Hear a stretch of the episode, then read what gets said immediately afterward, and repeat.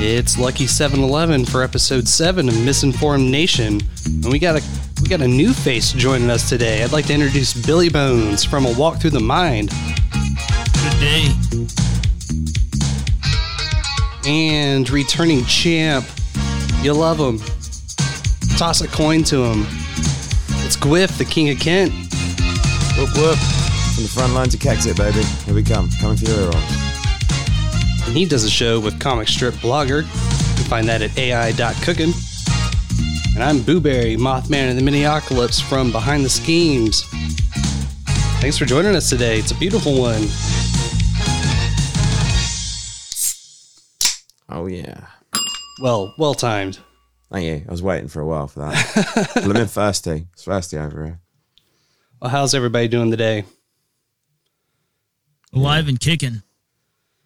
Well, it's, it's, it's 1.23 in the morning for me. And my neighbours have had a um, an engagement party all day. And they're still out there fighting around. I don't know what they're doing. They're drunk. I've been at the pub watching the football all night, so my voice is a bit hoarse. Um, so I'm gonna really go for some hum. I'm gonna get I'm gonna get all those all those those ladies moist out there. Don't you worry about that.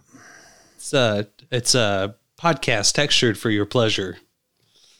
Yeah, I'm like I'm like Velvet. You know, you can literally on the podcasting 2.1 app that I'm planning, you can rub your fingers across the phone, and it's like velvety when I speak like this. Oh wow, like a texture tag. Yeah, reaching out for you. That that's an exit strategy or an entrance strategy. Both. one and the same. Well, I think uh, I think I'm going to kick this one off Uh, because I just want to rip this band-aid off as soon as possible. I'm going to start with my off-stream show. This is a show that I discovered within the past 48 hours, and hmm. uh, I was quickly sold on it. Hmm. I'm going to attempt to do the name. If at any point y'all would like to exit the ride, please wave your hands and let me know. Does that sound good? That bad. Wait, was that was that the name? Wait, what? Was it, was it if at any point you want to exit the ride? Is that the name? No, no, no, No, no. I no. think I think it's a heads up to uh, be prepared to get your mind blown Oh on. fuck! I better strap something myself on in. Hold on, hold on. Let me strap in. Okay, go for it. I'm ready. Omniscience Hello Well adds so many thousands and thousands and thousands and thousands of podcasts, but you know some people, unless they work with me, 14 of them this time, but you can always know I always go live and put it on Facebook or YouTube, or if you tell yourself cannot be defeated. If you running a race for now, if you running a race, if you if you consider yourself defeated, you are defeated. No one loses that race, but you. That means if somebody beat you, then because he wants to beat himself. He practiced with himself. He thinks like if I thought this way, I think that's why I see. That means he just all thought. You no one loses anything, but you no one wins anything, but you you there or your. periods or commas stop. in this? Does it sound like there's periods or commas? Hold on. Let me get. This is Joe Biden's podcast, isn't it? This has got. this is uh this is too intelligent for uh for uh Blow Jiden's podcast. And was there more? Was there more to that? Oh, Was yeah. all the way there? Oh my word. are you guys waving your hands yet? This is um. what's this guy? The, was it? Is it Kerouac podcast? Jack Kerouac. You know, just full full. No, he does. He does mention his name. I'll uh, at some point we'll get to that. Uh, let's see. I lost track of where we are. Uh, somebody beat you, then because he want to beat himself, he practiced with himself. He thinks like, if I thought this way, I think that's why I see. That means he just all thought. You, no one loses anything, but you, no one wins anything. But you, you, or your responsibility is not simple. You or your own responsibility. Let me give you an example. Funny nicotine to slow down. Yeah, nicotine can fix the blood in your mouth. Cigarettes. Well, I said nicotine, but you. It's got nicotine in it. Ain't nothing but Swiss. Now remember this one thing that reminded remind me to come home, baby, like myself in a minute. I'm going to get my reward. Well, damn, this is close to it. No, like it's what you making. I mean, what you got to understand is if I count to three, how do you know I counted to three? Who's the answer? Let me give you this simple. You understand about simple human thinking. And outside the transhuman thinking is what I say one, two, three. How long ago did I just say three? I mean, what three seconds? Oh, how long ago did I just say three seconds? Huh? How long? I just see three seconds. Oh my goodness. How long ago did I say, oh my goodness? No. That's what I want to tell you right now, Haiti, and I forget what you know, what was to do, what was it as soon as uh, as soon as I say hello. Now that shifts that pass. What? How long do you stay before it's time? Yeah, that shit's it's bad. It's something I got. Is it? Is it bad that shit? Now it's Man, right, show's wonder if over. you could- That's it. We're all going home. I'm I'm so I was so close. Time to go. Yeah, that shit's bad. It's something I got real important is that no, yeah, I just read from this from ships that pass as soon as I say hello, goodbye would always follow going only a customer to put I will leave this hollow, this burned place in my heart. Episode one. Uh this is uh let's see, this was episode well, he doesn't actually have them uh, listed by number, but this is from Reginald Turner. Okay. Who's that? And there is a very famous musician. I he, he definitely strikes me of. Let's see if uh let's see if we can place who it is. Here we go. Live, you hear the virus stuff in the background. All right. Drunk or Hold not on drunk? A second. yeah. Welcome with COVID virus, all that. Hold on, let me turn it up. He's watching telly, right? Yeah, just got COVID coverage on in the background, saying that's the real virus, which I can't I can't uh, argue against. All right. He's got a point, this guy. Now, remember the funny thing about um, infection? Hmm? The funny thing about, you know, laughter is infectious. If you have a sense of humor. God got a crazy sense of humor. Oh, COVID effect and that and fun, all playing it down. Oh, oh, well, whatever, whatever. I guess what happened? Oh, whatever. And warning people and everything else like that. Oh, no, no, nothing but a cold thing and all that stuff. God pays it back. Is he done? Now the so-called false prophet ends up getting it. Remember, they talk about love, but all they love is themselves. They keep up their status quo, not you keeping up to a status quo. What's the quotient?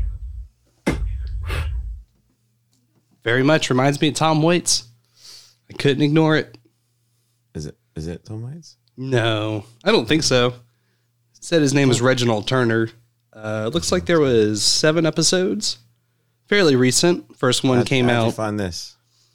Uh, I was on Podverse, which is the new podcasting 2.0, uh, 2.0 app that I've been using. Okay.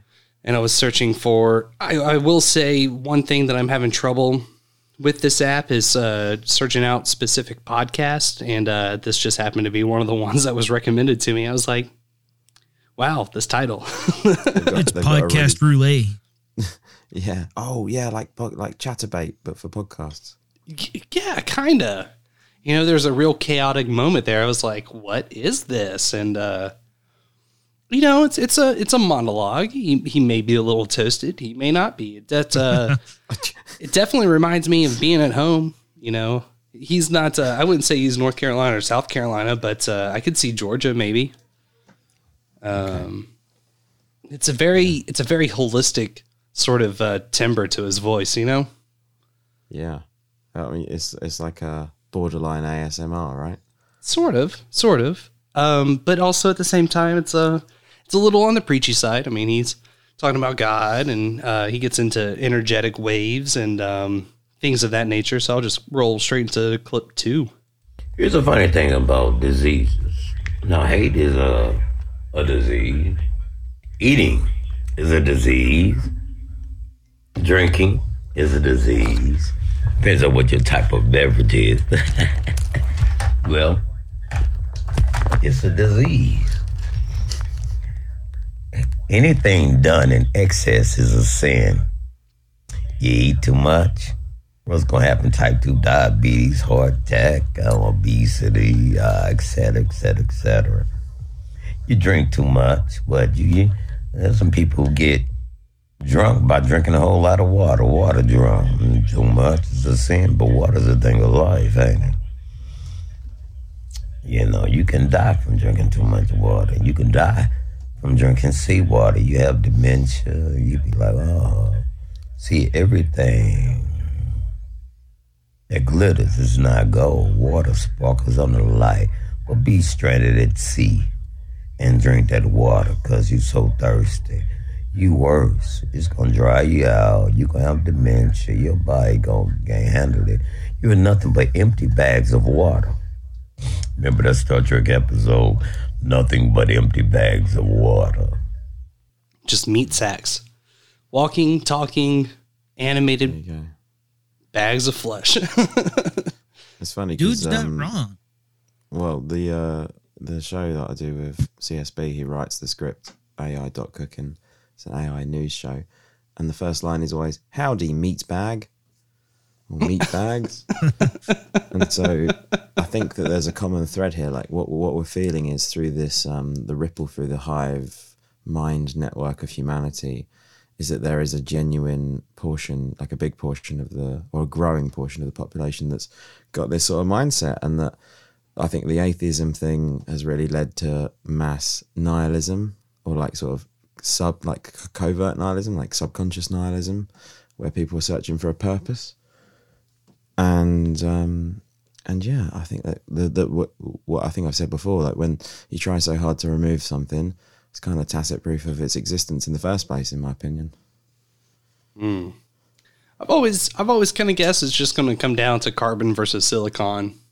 That's about that's where we end That's a up. good way And to put it too. when uh, when that transhumanist flip switch flips in in the real way, that's that's all the divide it's going to take. What about silicarbon? Oh, like an amalgamation of the two.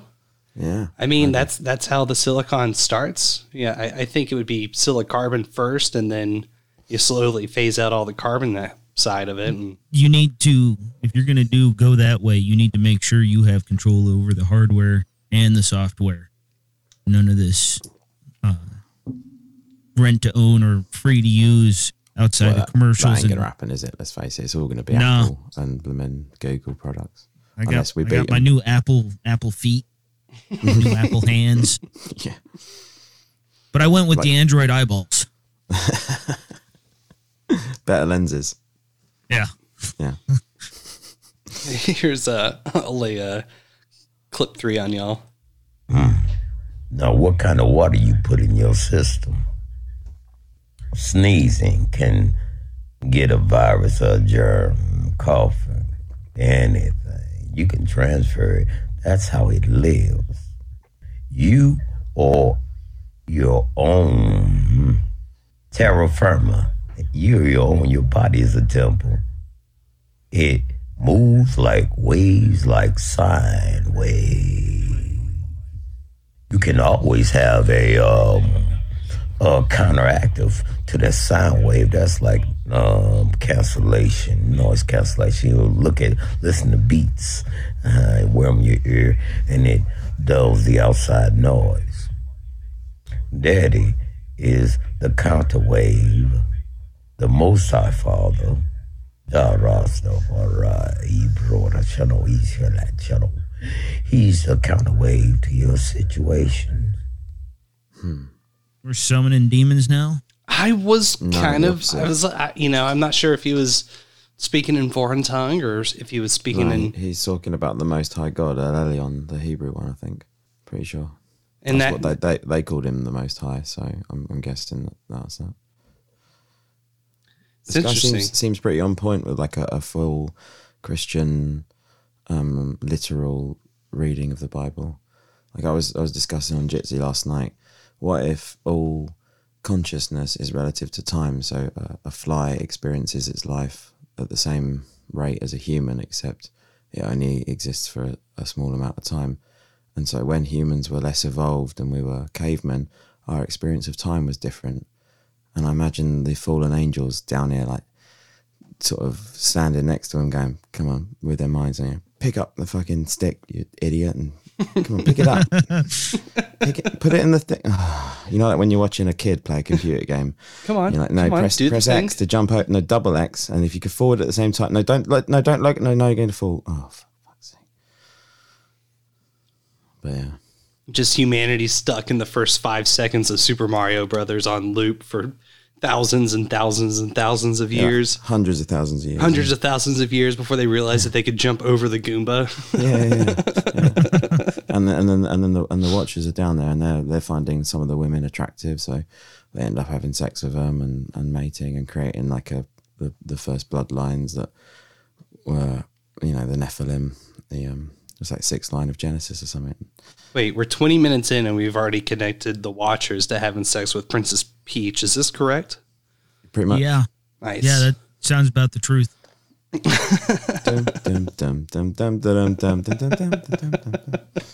Let's. Uh, uh, I only got uh, three left, and they're fairly short, so I'll bust through them.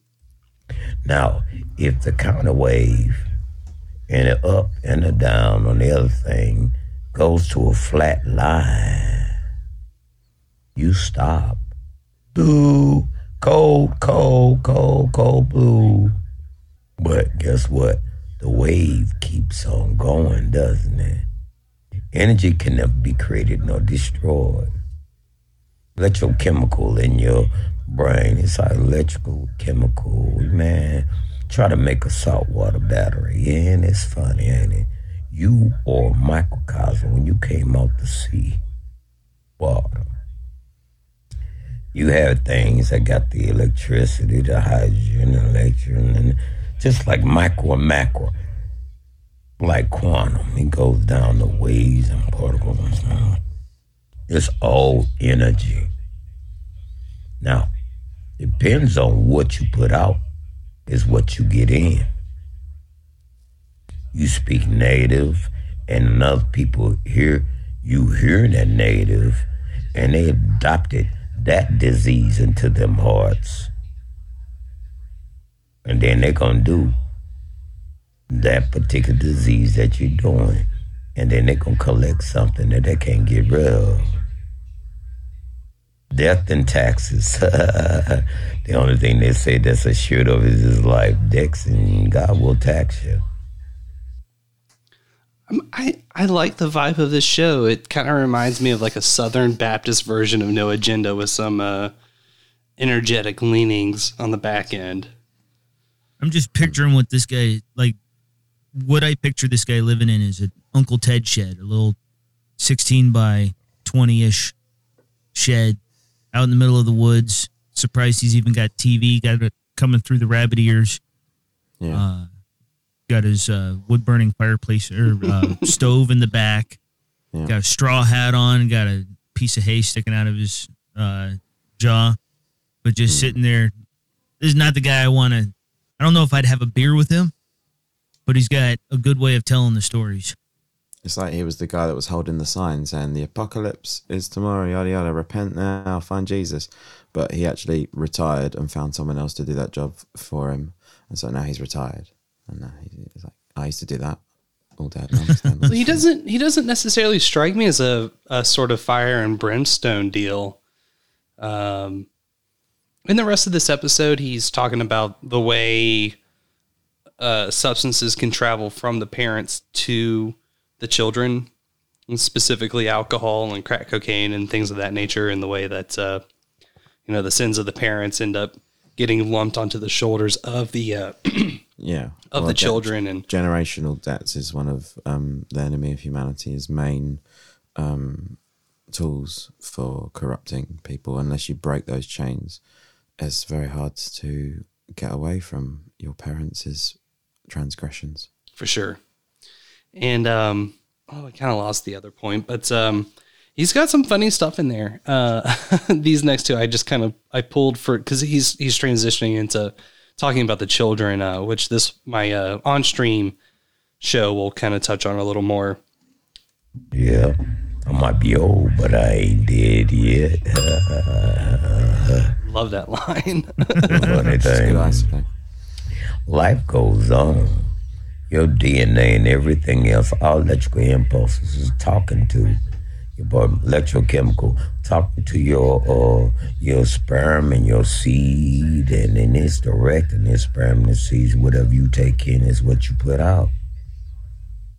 And what they say, the sins of the father shall come upon the sons and the daughters, and the sins of the mother comes onto the daughter, who will birth sons who gives up sins.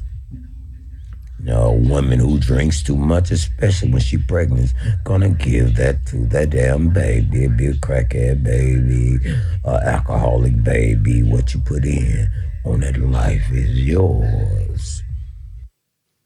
And then uh, to wrap it up, if you ever get into weird esoterical symbology, this will definitely stand out. But I was given up for adoption. Although I knew who my father was and daddy knew I was, I was born April the 1st. He came over there and got me. This is my son. I'm the seventh son of the seventh son, April the 1st. That's that was uh, I, I got a little chilled. I'm not gonna lie, I got a little chilled when I heard that. I'm I'm leaning towards it's true. He could always be fabricating it, but uh, if he's not, holy shit, it's pretty wild. Ah, I don't know. It's on the internet, so it's got to be true. Well, naturally, like everything. Oh yeah, I forgot about that. Good point. That's why I've got that. That's why we bring along Billy Bones people so that we can, can get that angle. so that was Omni. I'm not going to subject y'all to another reading of the title. We'll No, that. what is, this, is there like an easy way to say it or? I Can just you run abbreviations? Oh, that would be interesting to see if uh, if it spells out anything, but I doubt it. we'll tackle that at a later time. Uh, I actually pulled my on-stream show before I pulled Omni, but I thought it was um, a good parallel because this is a you've seen him on this show. It's Sir Spencer and Dame DeLorean, who hasn't been on here yet, but we hope to maybe see her soon. Uh, Yeah. From from bowl after bowl, you know, fan favorites around the No Agenda stream and community. They go live usually around nine o'clock on Tuesday nights, Token Tuesdays. But I just, I really, I want to preface this by saying, holy shit, I love what they're doing here. I love what they're saying here. I think uh, it's very reaffirming, and it just it kind of works with the uh, with the Omni clips talking about, you know, what the what the parent puts into themselves and what the parent puts into the to the children, but with a different spin. A quick thank you to Sir Seat Sitter for sending us the Vaxxed documentary. Sending us down that w- wacky rabbit hole. I'm glad I saw it. It was very heavy. It is heavy, man. It's heavy because, uh, especially if you have kids and you've been through the vax thing with any of your kids, um, kind of hated every time that they got shots. Um, one of the few times Ray's been sick is after her shots. Well, let's be clear. Our firstborn received her vaccines on schedule. Our second born did not and stopped largely because of the scamdemic Right. and the pediatricians not taking well patients and doing checkups in our area. yeah, they they just stopped taking the kids for a while, so And they were like, "We'll postpone your shots and then just get back with us to reschedule it or whatever." And we just ended up not doing that. Right. At that point, I was, I don't know if I was pregnant yet with John, but, you know, we were talking to the midwife and we asked her for her opinion on the vaccines. And she said, well, if you live in a garbage can, maybe you need them or something to that effect. Yeah, Really like, whoa. Their uh, their midwife sounds on the level. It would be interesting to see uh, Yeah. see if she would do a bowls with buds with them. Oh yeah, that'd be wicked. Yeah, they talk about that, that her quite a lot, and she does sound quite cool. Uh, but yeah, the the the uh, the Vax documentaries I haven't seen them yet. I think I've got them sitting in a message somewhere. I I do want to see them, and this has just really energized me to go check them out. But uh, Yeah, I picked them up. at the same point, I, I feel like uh, I've I've seen and and read and heard so many people talking in and around at the same things that uh, I got a general idea of how it's going to go. my mind's already made up. Let's put it that way. Don't like you, Bill. What do you reckon?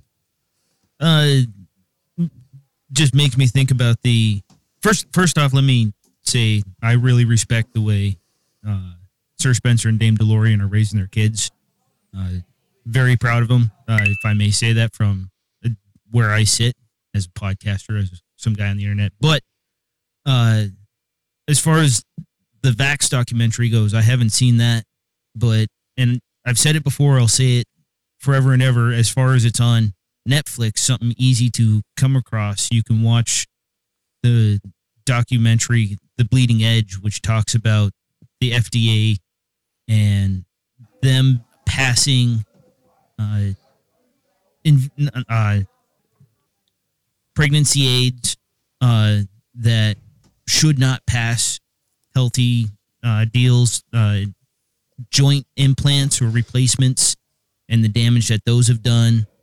And all sorts of other stuff and the way it passes through the FDA and then passes continues to exist. I always think like, why is why is this stuff on Netflix? What's Netflix's game here? I know What's their and angle? it's something you always got to question, but it's there, it's available, and if right if someone says one thing isn't possible, well, let's look at what we might somewhat balanced out agree is a a fair resource to use. And if Netflix again is going to offer that information, there should it pass some sort of scrutiny. And so it's worth looking at. And then you can, if you want to question further, you can. If you don't, if you think it's all just a hoax, then it's Yeah. just a hoax. They they recently put They Live on over here. Oh, I really? on With the missus, and um, she did. She didn't even get past five minutes. Ah, that's too bad. Love that movie. Give her time. Well, I'm gonna roll into clip number two for bowls, uh, ball after bowl, and this is from last week's episode. I really think that the vaccine fight is sort of one of the most important. I kind of had, I didn't really have any idea about how deep it went or how uh, how many of these people's stories are all exactly the same. Whether it comes to whether it comes to people who've been injured by vaccines and the patterns that happen there, and the people who just do don't vax their kids, and then the patterns that happen there, like the patterns of health Yeah, the extremely positive pattern. and even the mild injuries they like are all shit I can relate to when it comes to ear infections, sinus infections, uh, chronic allergies, asthma, eczema. Like I, Food allergies. I have all of that. I have all of that and always have. And I just figured, you know, it was genetic or like my dad has a lot of similar allergies and his are even more severe. And I just figured, you know, it was like a genetic thing or whatever passed down. But now I want now I have to wonder, you know. And then uh, you also can kind of feel just the hatred and vitriol stirred up with like anti-vaxxers, and now they're trying to expand who is an anti-vaxxer with this whole COVID scam. And he goes on to to muse on what this uh, the team that created Vax would think of the mRNA injections post COVID. You know, in thirty years or however long it takes, Yeah. depending on That's how many really variants scares they can squeeze out of it. Yeah. It's all right. I think that there's enough people now with enough sense to see what, where this is going. Maybe I don't know, man. Like I, I don't want to. I don't want to blow my load on the point I was going to make too early, but uh, it's everywhere. Um, I know that. Seattle is lost. Yeah, This place is a shithole. Like you see, I just don't see anyone. I mean, there are obviously some people that I wouldn't. I think there's some people that are worth saving more than others just because they're easier to save because they're closer to being saved, and there's some people that are just totally lost. But I just don't think you should ever really give up on anyone. Like when I even when I bar people from my pub, I try and make sure that. No, that, I mean, there's one guy I barred the other day, and he he literally walked in. He said like, "What have I done? Not done anything." And he came in and he was like clinking. There was bottles in his bag, and I was just thinking as he walked in, like, why would you do that? Why'd you walk in with loads of bottles in your bag, stinking of booze? Right, I don't want you in here, mate. But you can't give up on people. But it's just like sometimes, like Seattle, yeah, there's still good people in there. You Prof War, he's in there. He's trying to do Oh, his yeah. thing. No, I'm, I'm I'm surprised at the number of no agenda donations that come from this area, and it it really makes me happy. But there's the the population out here is dense with a certain way of thinking, and, and that's not to degrade how they think because it's all based in in good feelings and and well intentioned, but uh, it doesn't pass the muster of what a citizen government should be. Man, I, I was I was really on that people are feeling this way because they want to do the best. Or they want to be the best, or they want to be part of the solution, but being part of the solution is the thing that I got stuck on. And then you go and you catch those uh, Zuby tweets that were going around after the JRE, and I forget who else over who else covered them, but uh, people are into it. Yeah. They- they when I see the marches in London, there's loads of people. We're gonna have a sit-in at Parliament soon. I think it's um, tomorrow actually. No, no, nineteenth Well, I, I, commend you. next week. Might go. Just have a little. Have a, bring my guitar. Start playing my Epstein songs. yeah. oh Jeffrey, pick me up in your arms. Oh Jeffrey. I'll roll into clip three here. I'm searching for words um because it was it's not a fun documentary to watch. No, it's very tough. But the second one, I appreciated that they balance it out at the end with um, families who have some families had both vaccinated and unvaccinated children, um, and other families had just unvaccinated children, and comparing those stories um, to balance out all the horror stories that you go through in the first documentary and the first half of the second one. Just all the death and destruction and i mean literally taking these children's lives um m- like all these kids who were healthy and fine and then they get you know, like the mmr was the vaccine in the first documentary that was focused on measles mumps rubella Right. which was originally three separate vaccines, and then they combined them, and uh, that started messing kids up, especially boys. Mm-hmm. And um, they would end up on the spectrum from toxic shock, essentially, is what was causing them um, to change. Yeah. But it's just really disturbing. And the fact that there's no liability, you know? It's like some of these kids are receiving monetary compensation for their injuries, but no one's going to jail. And that's uh, like the nicest thing that could happen to these fucks who are pushing these vaccines and creating these vaccines and destroying us and destroying the children. The thing I wanted to highlight for this clip is I, I think it does a really good job of highlighting how much it can suck just keeping focused on information like this, learning the sort of tricks that get played over people. Um, because more often than not, to to be quote unquote labeled a conspiracy theorist, it's oh this person's a nut job and they just believe anything and everything that they come across on the internet. But I think if you approach it in like a you know like a really honest fashion with yourself and just realize that all factions are working against the collective in a good way of the human race just to create their sort of version of utopia to recreate the garden of eden or paradise. In their own eyes though you know paradise built on silicon chips where you don't uh you don't really belong in these parts. So uh might be time to Silicarbon. silicarbon. Grab my uh my super high-tech uh pin yeah, it's um, it's good.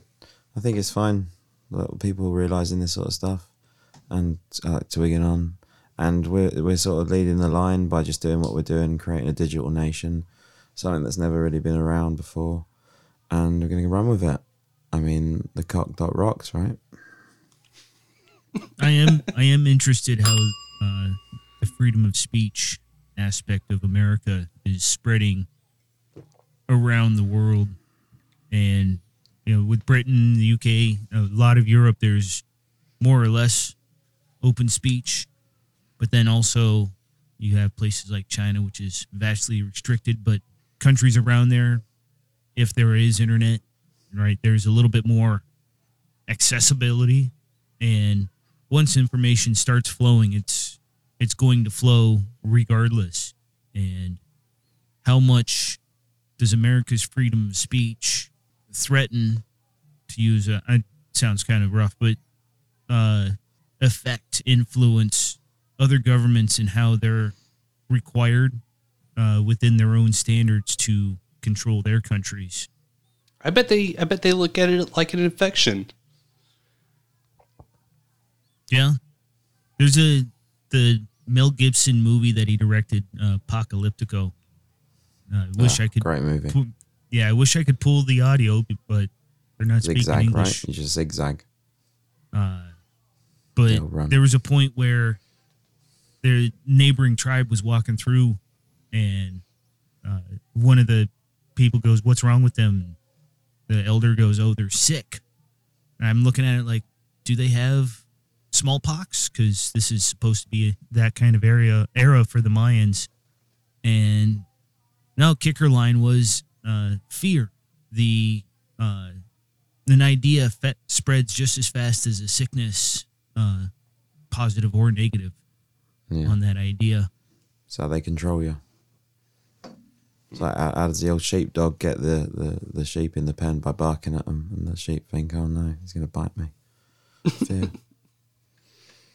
I got uh I got my last three here and they're short. and I'll just uh finish up. That's the real thing that gets my blood blood boiling is that they know these companies know what's going on and that's why they're actively covering up anything that happens and redirecting blame and they just keep repeating that mantra safe and effective safe and effective safe and effective anytime somebody's like oh the vaccine fucked me up they're like well vaccines are safe and effective it's like the fucking idiocracy line you know Yeah.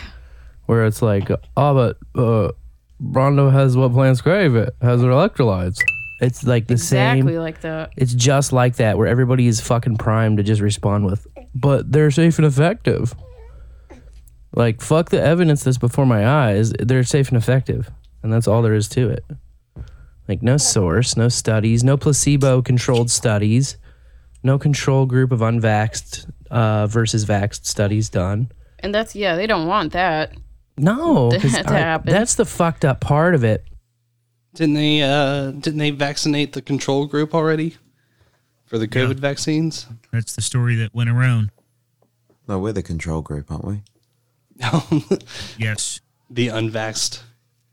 I thought we were them. Uh, sorry, that's what I signed up for. Uh, I I am inoculated, Oh, but I am That's not all right. vaccinated. oh, okay. Yeah, if you if you already have it, then you're inoculated. Is that how that works or Yes. okay. When when so the vaccines do not create inoculation, they just pre- have symptom prevention. Uh, inoculation means that, according to the you know everybody's all the science people talking around, is that you actively fight off the disease before it even comes close, uh, as opposed to uh, when you get the flu shot or whatnot, you can still catch the flu. It's not as severe, but it's there. But if you have the inocu- actual inoculation, you won't even come close to feeling that flu. No headache, no runny nose or anything. That's the science. between. Oh, sorry. That's all good. I needed to stop anyways. Continue. we got a little Otherwise, you'd have gone on for like, um, was it sort of fifteen to twenty minutes? Yeah. And uh, I've stated it before. I can't remember if it was here or uh, behind the schemes, but uh, I've gotten infected. I was sick for a couple of days. I, I didn't feel any more or less crummy than I, I typically do. It's just now I got this uh, fairly fairly uh, nuisance. Uh, it was I, I I definitely was not the worst affected. I wasn't happy about it, but it didn't knock me down or anything. Right. That's a bit like my missus. She Yeah. did like that.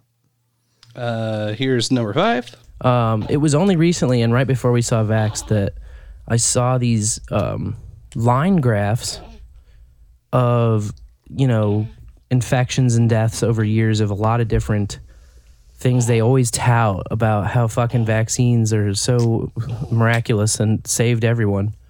the polio one is what gets talked about all the time because all the boomers remember polio being a thing. But if you look at the line graph in the 60s when the polio vaccine was introduced, the the deaths and the crazy spikes in polio had already gone way down. You know, it was like five, six years before the vaccines rolled out and were pushed that polio pretty much went away via natural herd immunity, via all of our bodies actually working how they're created. And uh, you can do this for a number of vaccines. That was kind of like one of my double takes where I was like, wait a second, you know. And uh, the comparison that I was thinking of between this clip and the uh, the Omni show is talking on terrain theory and um, you know in this time period that they're talking about with these graphs. That's when people started cleaning up a little better. They had better access to cleaner, healthier food, better water, better um, storages and or uh, uh, just housing and shit like that. So that's There's, that's around indoor plumbing time, right? I believe so. Yeah. So there's there's a critter out there that you have to worry about with outhouses. You, your outhouse dug, your depository at the uh, the least amount of height needs to be six feet because there are hookworms that you can potentially get, and they can Oh. travel a distance of six feet. Oh, And so you have people with bare feet or not washing their hands or playing around or whatnot. Uh, and especially in a highly agricultural society like they were in, always dealing with horses and whatnot, especially in that time frame. Mm-hmm. Uh, the hygiene uh, goes a long way with little things like that. And, you know, now we're hand sanitizing everything 17 times a day. And we've gone completely to the opposite side of the spectrum. like I've done. I've not. I never do that stuff with that. I always go to like I look at it and there's always people with squirt and they rub their hands. I think, oh, I'm just going to use soap and water. The uh, it just reminds me of uh, my uh, my dad was born in a place that still had an outhouse up until he was five or six, I want to say, until they they uh, added the additions to the trailer and whatnot. So it's not that far removed, you know. It's only I guess not. only a couple of decades away. Uh, but I guess this was just a really long setup to say that this was the best part in this whole rant. Not, it's not even a rant. This whole explanation from of where they're coming from. This is by far my favorite part, and they they talk about like um, kids with a iron lung still to this day who ended up uh, committing suicide because he was so just tired of being so sick from uh, from getting a vaccination No.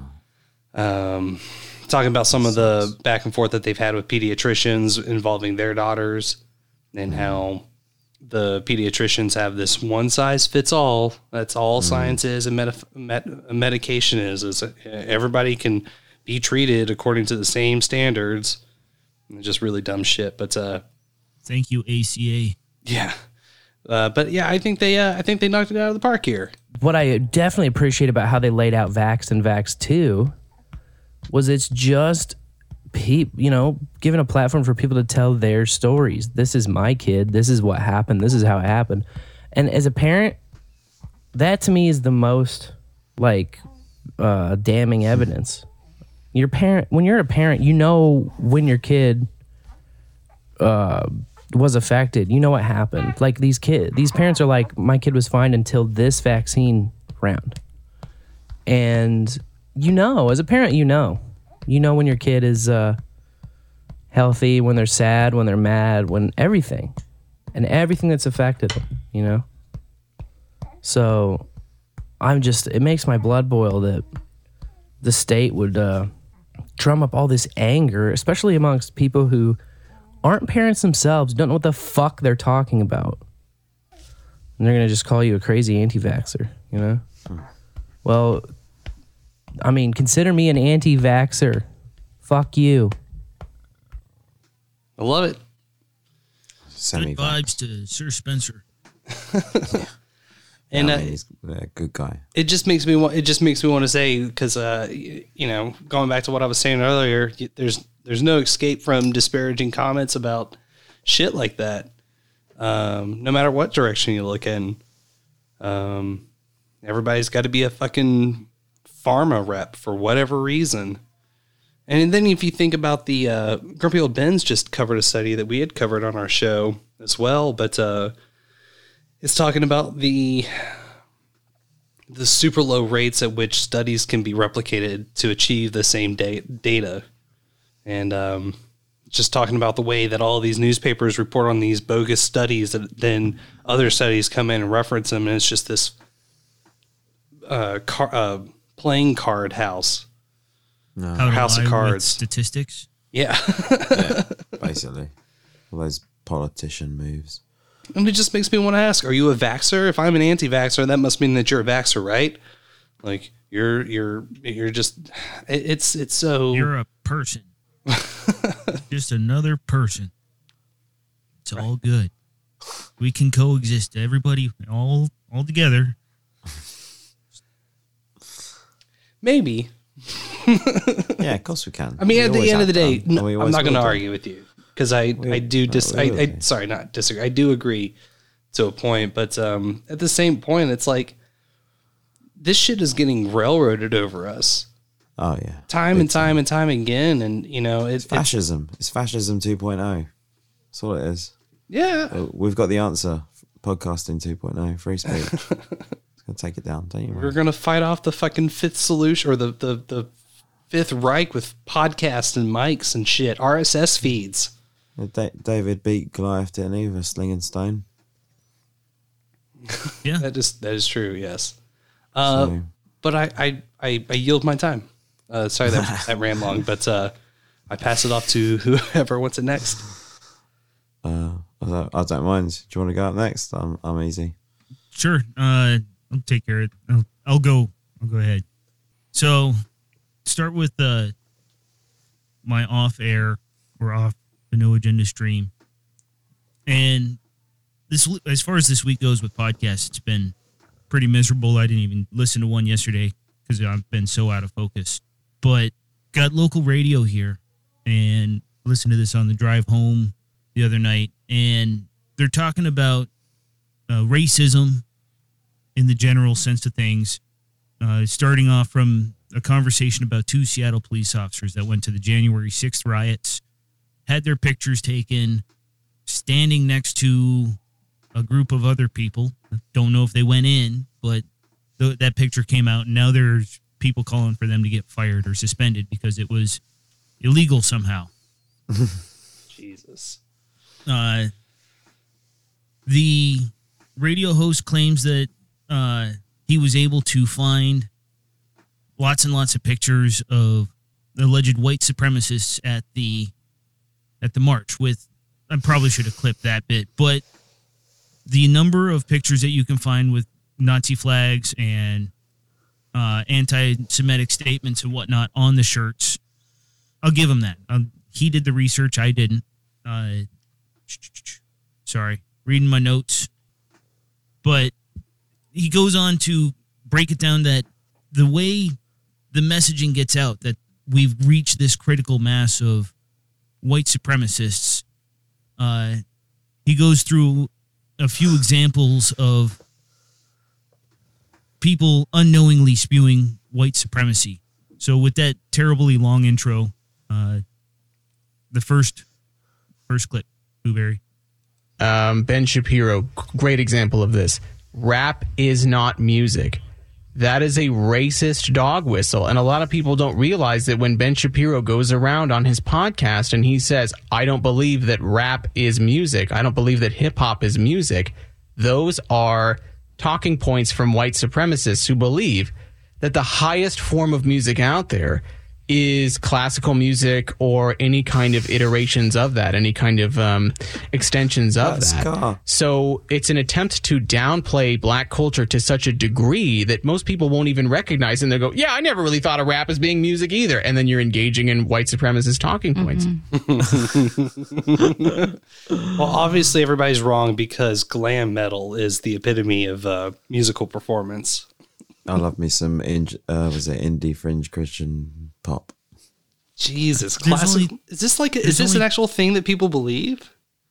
Well, uh, if you so let me, I should say It's on the radio, that- so it has to be right. Yes. it's got to be. This is this is an FM radio station. I really respect this host. Uh, really level headed. But listening to this, I was kind of losing my shit with the way he was arguing it. And but I have to I'll sit back and respect it because again, he's multicultural or uh multiracial with darker skin. He'd probably pass the paper bag test to be crude, but uh still darker skin. So he has at least a point of view. And so again, you have to if we can take a step back and listen to maybe how he comes through that point of view, but at the same point of time, uh, he definitely goes a little bit crazy with uh, Candace Owens. Uh, clip two. all right, great. Uh, Well, my my follow up to that would be look at Candace Owens coming out and when she's interviewed, when they say, "What do you think the biggest problem is in the black community?" Do you know what she says? Oh God, does she say um, black crime? She says black people. oh God, Is Okay. it? It is. That's- it- there we go. It is amazing. It's a talking point. It's a talking, Yeah. and here's it's an amazing thing to say for a black woman to say. The biggest issue within the black community is black people. That is a white supremacist talking point, and yet people think that because Candace Owens is a black woman, they Yes. go, "Oh, well, yeah, that, that makes sense. I mean, black culture is to blame for all this kind of stuff." Those are Richard Spencer, David Duke talking points. So Candace Owen Owens is spreading white supremacist talking points without even knowing it. Oh, Yes. right. She's unwittingly doing. She's like the the woman who knew too little. I, I Let's love not take yeah. I love how these arguments always go. Is that uh, obviously she's not uh, smart enough or intelligent enough to have any original opinions of her own. I would I wouldn't want to debate that woman. I'll tell you that for nothing. But at the same point, I do feel like uh, there is some similarities between her and Ben Shapiro that um, there's enough of a magnifying lens that people congregate there, and it's easy to just like. Well, okay, I'm not going to say that they're the same in any capacity, but like I consider Q and Ben Shapiro and Candace Owens similar in, in like the way that they kind of behave like honeypots almost I can see that. because That's people a good analysis, yeah. yeah because people will come in and be like oh well candace owens is obviously um, uh, ignorant and is spewing racial white supremacy and um, you know obviously these could never be the uh, opinions of an independent free thinking uh, person by any means Yeah, it makes sense. it's it's just it's really off putting. Um, and I'm not even that big of a fan of hers. I mean, I, I She's think cool though. I think Oh, she's I think she's really slayed some debates, but she's not someone that I go out of my way to pay attention to every week either. she's on Telegram. I know that. Hmm. Get the old updates along with General Flynn and Lin Wood. Nice. All right. Sorry, I'm stepping back No, now. no, that's okay. But as far as uh, he does offer, uh, the radio host Jack Stein offers a a fair argument with uh, someone talking about West Virginia and letting it be, or no, West Virginia's not mentioned yet. Maybe it is. Either way, uh, a senator talking about uh, white supremacist talking points. Number three. So I, I think that people really need to recognize that when Stacy and I or anybody else is talking about racism, we're looking at it through the prism of how many different ways can somebody say the same thing and try to repackage it for everybody else? Another example Steve King, the Republican, who came out and said, What's wrong with saying white nationalism? That was a sitting member of Congress who came out and said, What's the big deal with saying white, uh, um, white nationalism? Again, a white supremacist talking point. Okay. Yeah, So- but it is though, isn't it? It is a, a white supremacist talking point. Well, I I can agree with the term nationalism. Uh, I definitely agree more with his point that you can't be saying white nationalism unless you're, I don't know, in Germany or uh, one of the UK Isles where there is no sun and everybody's all white there for the most part. Well, yes But. America's I've, a little I've had to more call plenty of people out on on it all the time, and I I meet all sorts of people all day long, and the one thing that does get my back is when someone's really short sighted in that way, and I I do call them out and I say you know you have to pack that in. Because to be fair, I know enough people now that have really ingratiated themselves into our culture and kept a- kept a bit of theirs along along with it and brought some brilliant food to begin with. I mean, like people overlook stuff. They're like, oh, you know, I mean, Asians coming over here and taking our jobs, and you think, well, yeah, well, you're eating your curry, aren't you, all the time? yeah. Who doesn't love Chinese food? Exactly. Little little bit of culture mixing isn't bad for you. Kind of I expands like the palate. um, as long as you're not like if you ru- if you if you if you're abrasive and you and you just keep on being abrasive, you're gonna get problems. But if you um if you're not, then if you go with the flow and you're just like generally nice, like people I, I've met, they're always pretty nice. If you're nice with them, they're cordial on that. You obviously get some some rotten ones amongst them, but it's not the majority by any by any stretch of the imagination. And they're not all spewing white nationalist talking points. No, I know very, very few people do that. Bread and circuses, though, right? Everyone's after that. Oh yes. But we we can now identify uh, certain means of dog whistles. Uh, number four. the, the question is now, Stacy, is, is I think that if we can get people to recognize what a dog whistle actually is, that then they can start to identify, oh, wait a minute, when um, when so and so uses this particular phrase, I can kind of key into what they're actually saying. I'll give you just one more example. When Yeah, I was, I was actually going to ask for one. Oh, so when people say, um, when people use the the statistic and they say, well, black people make up 13% of the population, but they're uh, 50% of the crime rate, that is a um, a non factual racist talking point. It is a myth that was developed about 15 to 20 years ago by white supremacists. So Oh, right. when you use that in casual conversation or when people reference the book The Bell Curve that was uh, sponsored by eugenicists, most people are just ignorant to these things. And when people come to me and they go, Oh, Jack Stein, have you read The Bell Curve? I'll say, Have you heard of the Pioneer Fund? Are you familiar with what those people want to do? Do you, are you familiar with the, the policies that the Pioneer Fund wants to have in the United States? They're eugenicists. So that that's it's it's so complicated that then so um uh, uh, cloudy that I think most people would have to do weeks of research in order to fully understand how much white supremacy has infiltrated the way that people talk about politics in the United States today. The only thing I could stop thinking about was first, blow Jiden.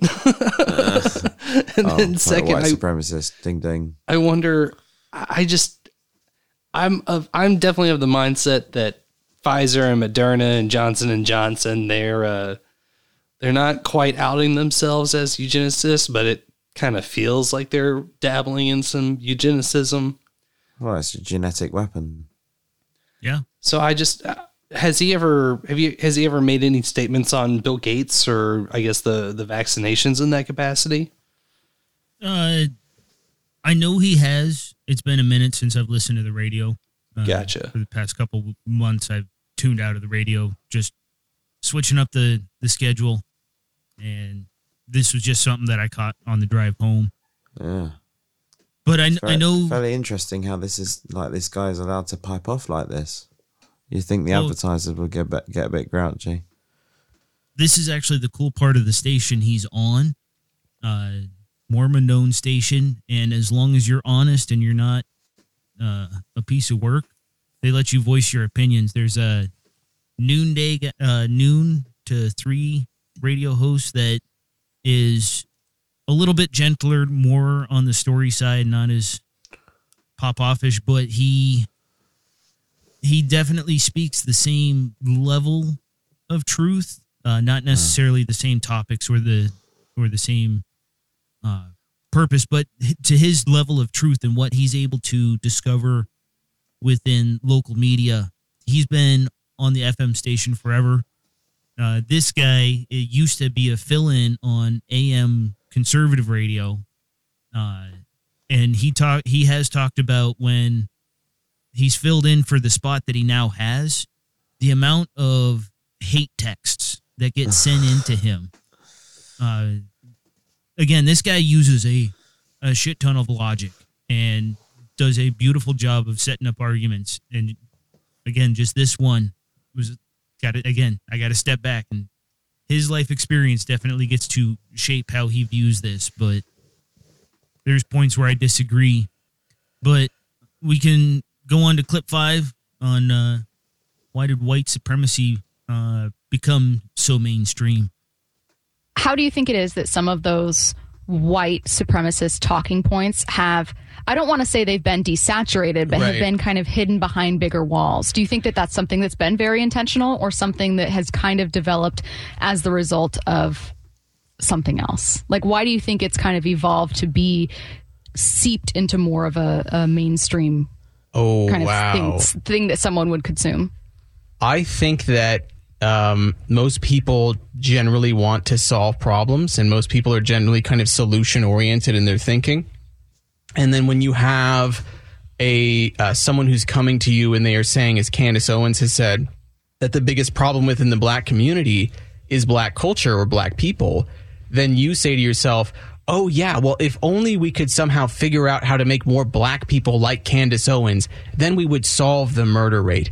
Or if we could get black people to stop listening to hip hop and pull themselves up by their bootstraps, we could solve the murder rate. I think that, that that's how it insidious it is. I think that's how it seeps into people's minds. That it comes from an initial place of caring and then it gets mutated and perverted into being this um, these white supremacist talking points where people don't even realize that they are engaging with it and and that it came from this original position of how do we stop gun violence in Chicago how do we stop gun violence in Houston I think for most people they don't they don't even realize that they're engaging with it until they're on some right wing forum you know donating to Richard Spencer so that they can move into his mm-hmm. gross ethno state Ugh. Jesus, that escalated really quick. Yeah, those guys got hooked fast, right? yeah, it's. I can see the connection, but I think he makes a hard connection in people's good feeling, good natures, and somehow when you just say, you know, we we want to help and fix something, but this isn't. I don't live in that neighborhood. I don't know what needs to be fixed, so I go with the feel good saying. I chip chip in towards it. There's a lot of people that just take it on advertising and sure we'll do something good with the money and yet you know these people might not ever realize that they're on some alt-right website donating to some other group that they think does something else or they Yeah. just donate to a certain group and they abuse the money Yeah, but that happens like Act Blue. You know, when they were there, with- when you donate to uh, the Black Lives Matter in, Institute, was it Incorporated or whatever it is? yeah Like right off just the act, check it's Act to Blue, isn't it? right off the check to the democrat party whenever you. Donate to act It's like a There's sort an- of donation drive when you think about it. The only way you could ever truly stay safe with your donation money is to donate now to a value for value for production. yeah.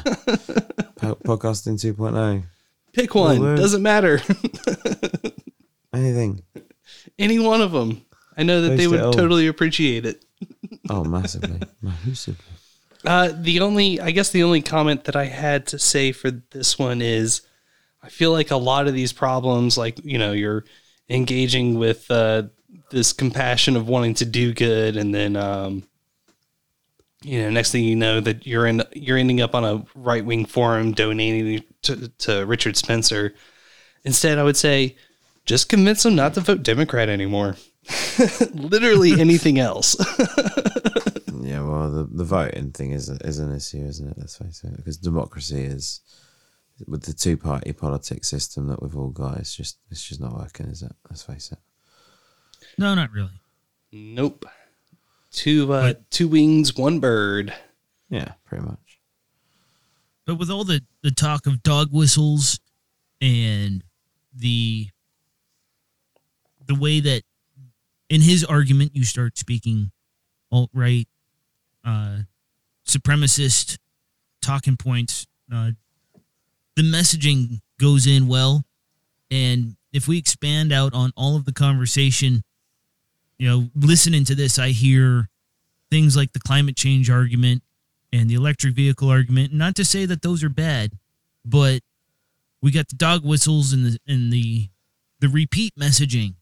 And he again has done his research, so he has his ideas on what the eugenesis project is that he knows about. I can't speak to that, but Well, I mean, It's that's all- obvious. That's definitely going on. I mean, why would it not be going on? Why would they just left that alone? Oh no, yeah, no, it's like But heart, only you know, black we're not, people? We're not doing that no more. Except it's already been powered up all the time. I think say uh, it's for everybody. Yeah, and I think that was uh wasn't that a big American thing back in the twenties or thirties? I'd say before Tuskegee and shit like that. I'm I'm in the middle of Boardwalk Empire, and within what a season show. one, there was a pamphlet handed to one of the characters about Margaret Sanger and family planning. Yeah, I, I got that as well when I was watching it. I thought, oh, using Lysol. That's what the lady was using to clean herself up. Steve Steve Buscemi, uh, what, what a guy. Yeah. I So- got sorry. No. I was just saying I got Q uh uh uh clip six queued up. Yep. Yep. Simplifying the message. the easy answer is usually the becomes the most popular one. The one that makes people the least uncomfortable, Yeah. the one that seems like the easiest solution is usually the one people are going to turn to because Yeah. a real solution is always harder to Right. come up with. Because, like, what if the solution was, well, we need to rethink policing in the United States? Now, that's Right. really complicated. or, It's, like, it uh, is, and it, it doesn't mean it's not important, but Right. it's a huge task to take on. Right. Or even like, well, how do we think about districting in the United States and how do we rework districting? Now, that's a task that nobody wants to really think about. It's a lot easier to say black people shouldn't listen to hip hop than it is to say, how do we redistrict this community so that they get equal representation in our houses of government? That's not Right. as spicy what- as stop listening to Kanye No. West. You know, Well, I think what what people do that are pro, you know proponents of this messaging instead say is, "Hey, the system works for us. Why won't it work oh, for you?" Oh, Us being white people, and it's like you know the the problem is the system should be working for everyone. Why would he pick out Kanye West out of all people on that? It's Jesus. Well, well, Kanye's a threat, isn't he? So Right. Is I'd say is Kanye is more so trying to uh, wake people up. I, I wouldn't say that he's like trying to. I don't know. I, he's not. I would consider of the mainstream thought process anymore. no, not at all. But in that in that pro, in, by that means he is a threat. Got some He's, so- message he- that he he's doesn't someone agree that with. the, he's yeah he's, he's something that like this guy's never gonna see eye to eye with what Kanye's got going on. It's an interesting show. Uh, what was the name of it? That's KIRO Nights, KIRO Nights. 97.3 here in Seattle. K I Really R off-stream. O. Yep. Ser- seriously off stream, as far off stream as you can get. That's So- cool that you can pull the uh, pull the podcast in an R or the pull the broadcast in an RSS feed though. It, uh, that whole station and the AM sister station all have those as podcasts. Nice. Download download those and clip for audio. That's neat. So What what you got for your uh, on on stream? Grimerica Outlawed, Oh, the nice. free hour. Uh, and listened to this the other day with Mitchell Nicholas Gerber, and he talks about uh, the Falun Gong of China and what happened to them uh, late 80s to early 90s. But we'll start off with uh, the discovery of Falun Gong, clip one. I came across this innocent group of people, namely the Falun Gong, as you just mentioned, a spiritual ancient group that uh, uh, incorporates five simple exercises in meditation, very similar to Chinese yoga, and a philosophy deeply rooted in Buddhism and Taoism, namely truthfulness, compassion, and tolerance. And I was very intrigued. I practiced yoga and Tai Chi before, and I gave it a shot. So I went to the park. They showed me these exercises, and immediately, man, I tell you, my whole body just started to open up. I felt very rejuvenated. These, uh, I felt inside my body the, the energy channels just unblock, and I felt like a whole feeling of great energy moving through my body. And I was like, wow, I feel much more calm. I feel much more relaxed. And that night, I slept like a baby, and uh, I. Uh, looked more into it, um, and I realized that this particular practice was outlawed by the Chinese government and persecuted. We didn't realize about the organ harvesting at that time because we only realized by 2006 that the, the, the, the horror in China that was going on. I've heard this episode, and it is this is Grimerica Outlawed turned up to 11. yeah. So I I'm a firm believer that there is some balance between you and nature and you just taking care of your body. It's not all exercise all the time, but it's respecting and caring and that whole feeling. And so I understand how this guy can get hooked into. I'm not that much of a fanatic, but I can understand the the appeal for following into something that truly runs the potential of making you feel fantastic and we can see uh, apparently how addictive, how enjoyable this is with how how widespread the the practice of Falun Gong uh, went. Clip two. Falun Gong, uh, it's um, it teaches the principles of truthfulness, compassion, and tolerance, uh, and it emphasizes like a character building uh, virtue um, philosophy. Um, it's it's rather than just like some radicalized extreme cult, which has been demonized right. as to be. Yeah. Um, it's a true path to healing and, and spiritual elevation. And I think many people like myself, um, who's not really interested in a lot of religious uh, dogma, I just want something normal and organic and free. Uh, I was initially drawn to Falun Gong, Graham uh, and, and, Darren, because of its, its, its amazing healing effects. And um, However, a, significant reason for Falun Gong's popularity and popular appeal was also due to its simple and straightforward uh, requirements for people. You know, just live your life according to a kind and tolerant demeanor, um, let go of negative attachments, and just become responsible to yourself and others, becoming a better person.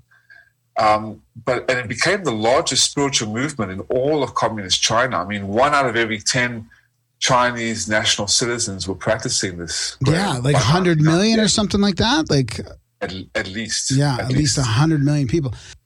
I got to do a better job at pulling these clips.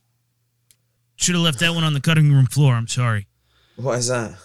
I just he's going slow, and it's essentially a recap in clip three. Uh, a little bit more in depth though, as far as.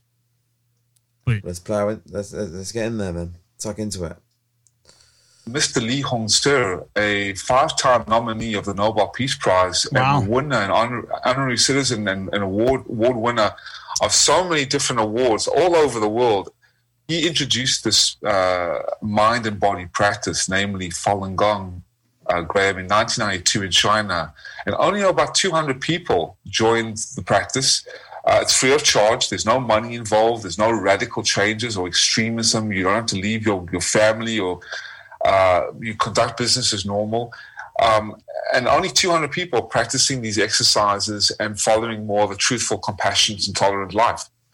But then by 1998, only through word of mouth, one out of every 10 Chinese national citizens started to practice. Wow. More than half of upper class society, the seven highest ranking officials of the Chinese Communist Party and their family members, military generals, uh, soldiers, uh, very uh, prolific and and uh, and um, popular musicians, celebrities, business people. Uh, you know, hundred million people. I mean, based that- on the government estimates. That must have been it right there. I mean, it grows so fast. That must have scared the crap out of the, the Chinese government. You know, in six exactly- years, it goes from nothing to uh, 10% of the population. I mean, Exactly. Uh, that's one of the main reasons why the Chinese Communist Party, the CCP, and its military uh, dictator and president uh, in 1999 was, grew so hateful and threatened by the amount of people practicing. Uh, the number of people practicing Falun Gong outnumbered the number of people registered as members in the Chinese Communist Party by 30 million people. Wow. I will say that uh, on our last episode of Behind the Schemes, we found out allegedly that um, 4% of the American public believe in lizard people, and that equates to about 12 million people. So- but uh, that's a fuck ton of people that um, are into Falun Gong in China. Yeah, they're in Taiwan now, aren't they? Did they have to go over to there? Didn't they have to leave? Probably because they got That I don't know. persecuted the Is- fuck isn't out that of. the um the Epoch Times. Is oh, am I getting it all confused? A lot of Probably getting it all theater confused. people It is- will it is shit pretty late for on over. Epoch Times and Shen Yun. Uh, they're going off about them posting memes. Uh, this is a fucking cult, a cult show, propaganda piece. Uh, first hit on DuckDuckGo when you search Falun Gong is an insider piece. Shen Yun posters are everywhere. Here's everything you need to know about the mysterious show and the quote cult behind it. That's why you need to use neeva.com. N E E V A.com. Sorry, I didn't mean to take that part over. I just thought that was interesting. You know, hit pieces everywhere. Oh yeah, coming out your ear holes. Fox cults, CNN cults, MSNBC cults. Yeah. Everyone's looking for something. They're all looking for that removal of that divine inspiration in their life. It's been taken away, and so they're looking looking around for it. They can't find it. prefer separate cults than just one giant totalitarian state. Fuck it. Find a cult that makes you happy. Oh, we're just little fish, aren't we? Swimming around, doing a schools thing. Schools of fish. That's probably more apt. But as far as uh, authoritarian governments go, uh, there was a break in the point where he's talking about, uh, Mr. Gerber's talking about his life within Vietnam and Vietnam being a Vietnam state. Clip four. in a communist dictatorship, and I'm living under one right now, you are not free. You're you're controlled by a police state. You have no power of uh, of property, no private property, no private ownership of your own business. You have no uh, uh, freedom to uh, express your beliefs or uh, grievances against the government. The centralized party committee, as it's called, has all control over your day to day life. So people are very fearful of speaking up against it. And anything that is out of its control is a threat. So that's one of the reasons why it was outlawed. Yeah. And this shit's only half a world away, you know? Bit of old dead Lenin for you. The um, best way to defeat your opposition is to lead them. Damn. Holy shit. Yeah. Don't worry, we got this. We're on the mothership. Don't you worry about it. I'm going to come pick you up in one of them big old blackbirds or, you know, something better. Holds a load of people. We'll swing by everyone, bring you to the cock, and then we'll just, uh, we'll do our thing. Cock dot rocks.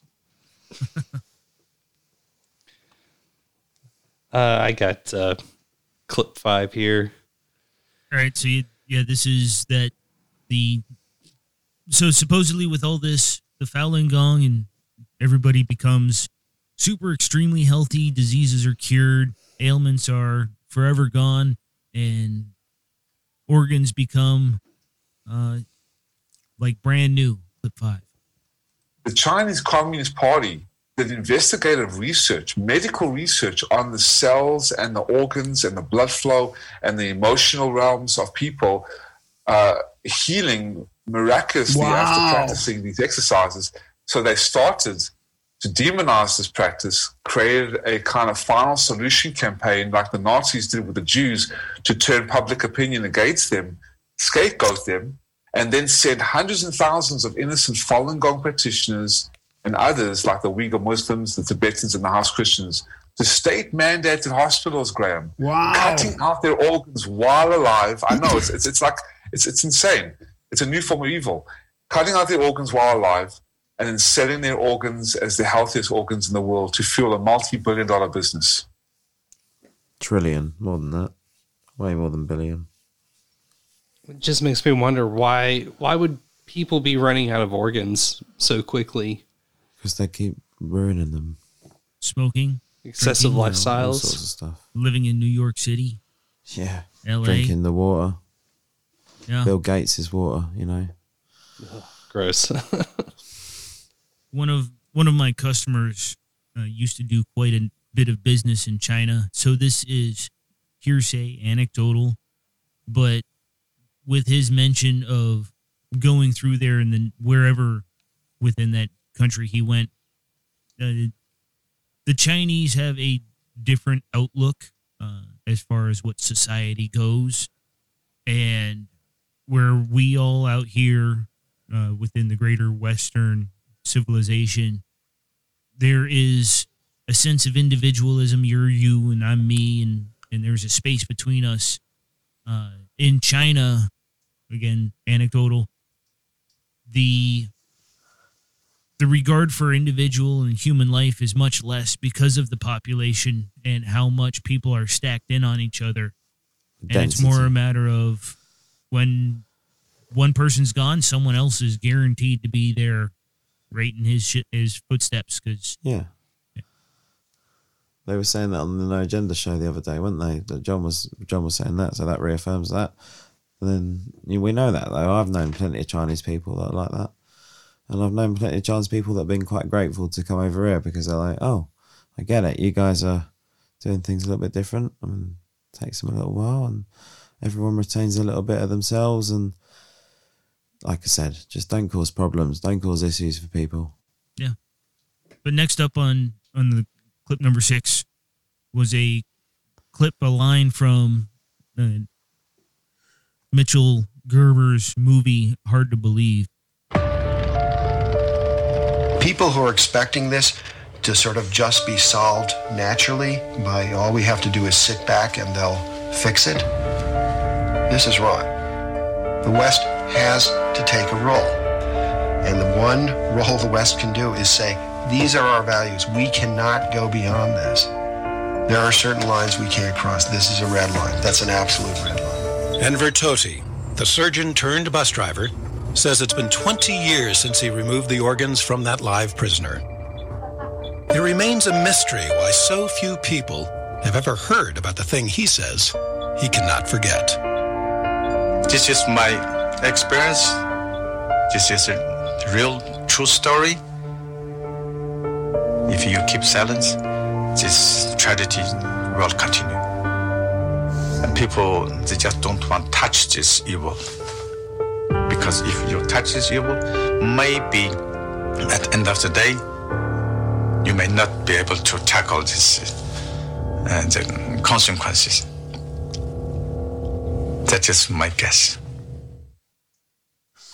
So, how big is Goliath and how small is David? Well, um, yes, I, I don't know. Pretty small, I guess, and pretty big. In this situation, yes. So, Yeah. But it does happen, and it and it will happen again, and it will happen when it matters. Let's put it that way. Especially when so many American institutions are just uh, trotting along hand in hand, thanking thanking the providences where they're they're keeping people held at the end of Mulan and shit like that. Yeah. And they'll have the uh, they'll get everybody outraged for renaming Boba Fett ship. I just I don't get it. This will very much speak to um, my uh, off-stream clips. Yeah. Uh, so okay, seven A uh, is confirmation of fifty-two pieces of evidence of the organ harvesting. Oh, nice. when the investigators that you heard and the doctor, Dr. Enver Tohti, I sat down with them in a child trafficking court. I brought them on a coalition in London uh, when we were being uh, we were we were allowed to, to to to to present our findings and their findings. At least fifty two pieces of evidence. Uh, uh, Graham and Darren and everybody who's listening, and the gentlemen that you heard were the honourable esquires in Canada, the former Secretary of State to the Canadian Parliament and Crown Prosecutor David Kilgour, and David Matas, a international human rights in Winnipeg uh, lawyer of 35 years. David Kilgour and David Matas, and they first came on the scene to confirm the allegations between 2001 and 2006 that between 45,000 and 65,000 innocent Falun Gong practitioners were harvested, literally slaughtered for their organs. And then they came out with 18 pieces of evidence confirming that this was going on. Then they joined forces with Ethan Gutmann, who conducted um, um, investigative research, wrote a book on the, the persecution and the, and the diabolical murder of these innocent practitioners, plus the Uyghur Muslims and the Tibetans in, in, in, in China as well, with the Dalai Lama going around the world uh, with his with his campaign to free Tibet and the house Christians nonetheless as well. And um, they came up with at least now 52 pieces of evidence. And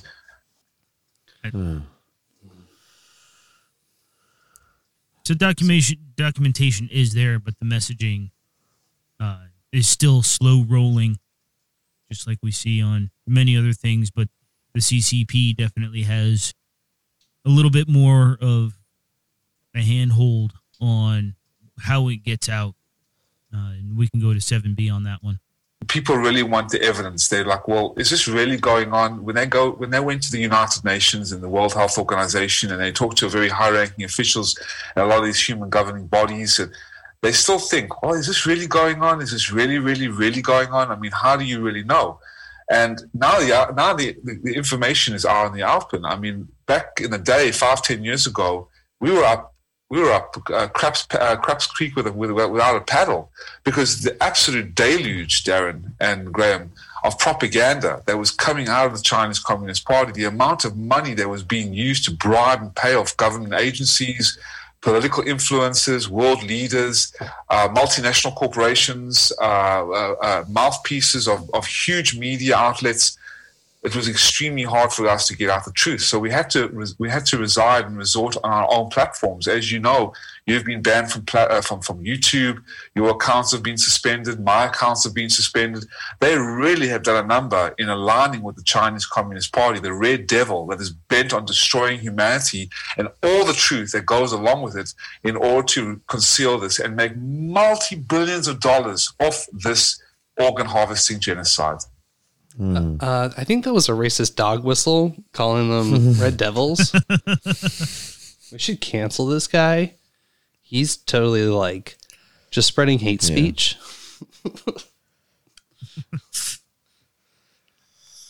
I mean, I'm not that far outside of the realm of possibilities of ways that people could react to this.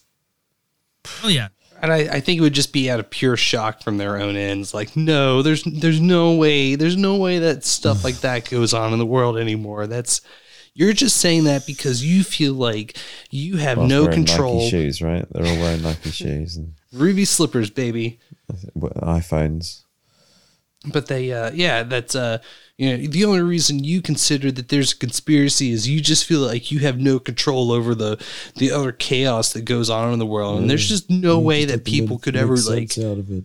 yeah, It's They not on Apple News, bro. Yeah, it, it's it's uh, it's it's one of the other uh, downsides of considering yourself a, I guess, a conspiracy hypothesizer. I'm trying to step away from. Conspiracy therapist. Come on now. I, I don't want. I don't want to tread on Adams. You know, on his jive. No, he can he can be dulling out them licenses left, right, and centre. I would buy I'll one. Be, I'll be a coincidence theorist until then. Yeah. the old coincidence theory. Yeah. I love it. Uh, let me just make sure I got caught back up here. So number eight, uh, he doesn't have fear for himself, but again, living with the communist state, you gotta worry about the actual citizens. I don't I, I don't fear for my life, Darren, because to fail to support the good and to fail to expose evil is unacceptable. And I've given my oath to defend what is right, even with my life. Um, in 2005, I had to sit down with the FBI um, and uh, file a a uh, death threat, a death threat. Uh, um, I guess you call it a death threat complaint or something like that. Oh, they called no, it he didn't talk to because I received a death threat, and spies tried to come after us and broke into my car and beat up a couple of our our our, our uh, Chinese uh, practitioners who fled China, who created a um, were creating a media back at that time, a very gra- uh, uh, you know grassroots media, and at that even at that time, the CCP did not want this information out. Our offices have been shut down in Vietnam.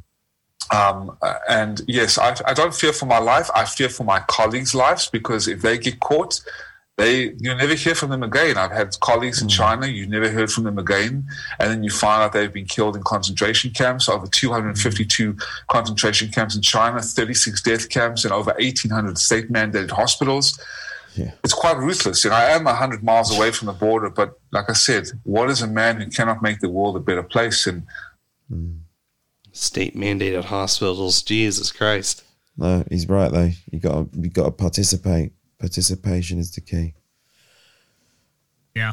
But even so, he's happy with the uh, open speech that Grimerica offers him and that we all aspire to Okay. offer to everybody. But he still has fears about China. Clip nine. listen, uh, get ready and expect a, a cyber attack on your uh, on your platform by the CCP and the and and and their, and their minions. You know. Wait, they're talking about, or he was he was talking about Grimerica specifically, not Yeah.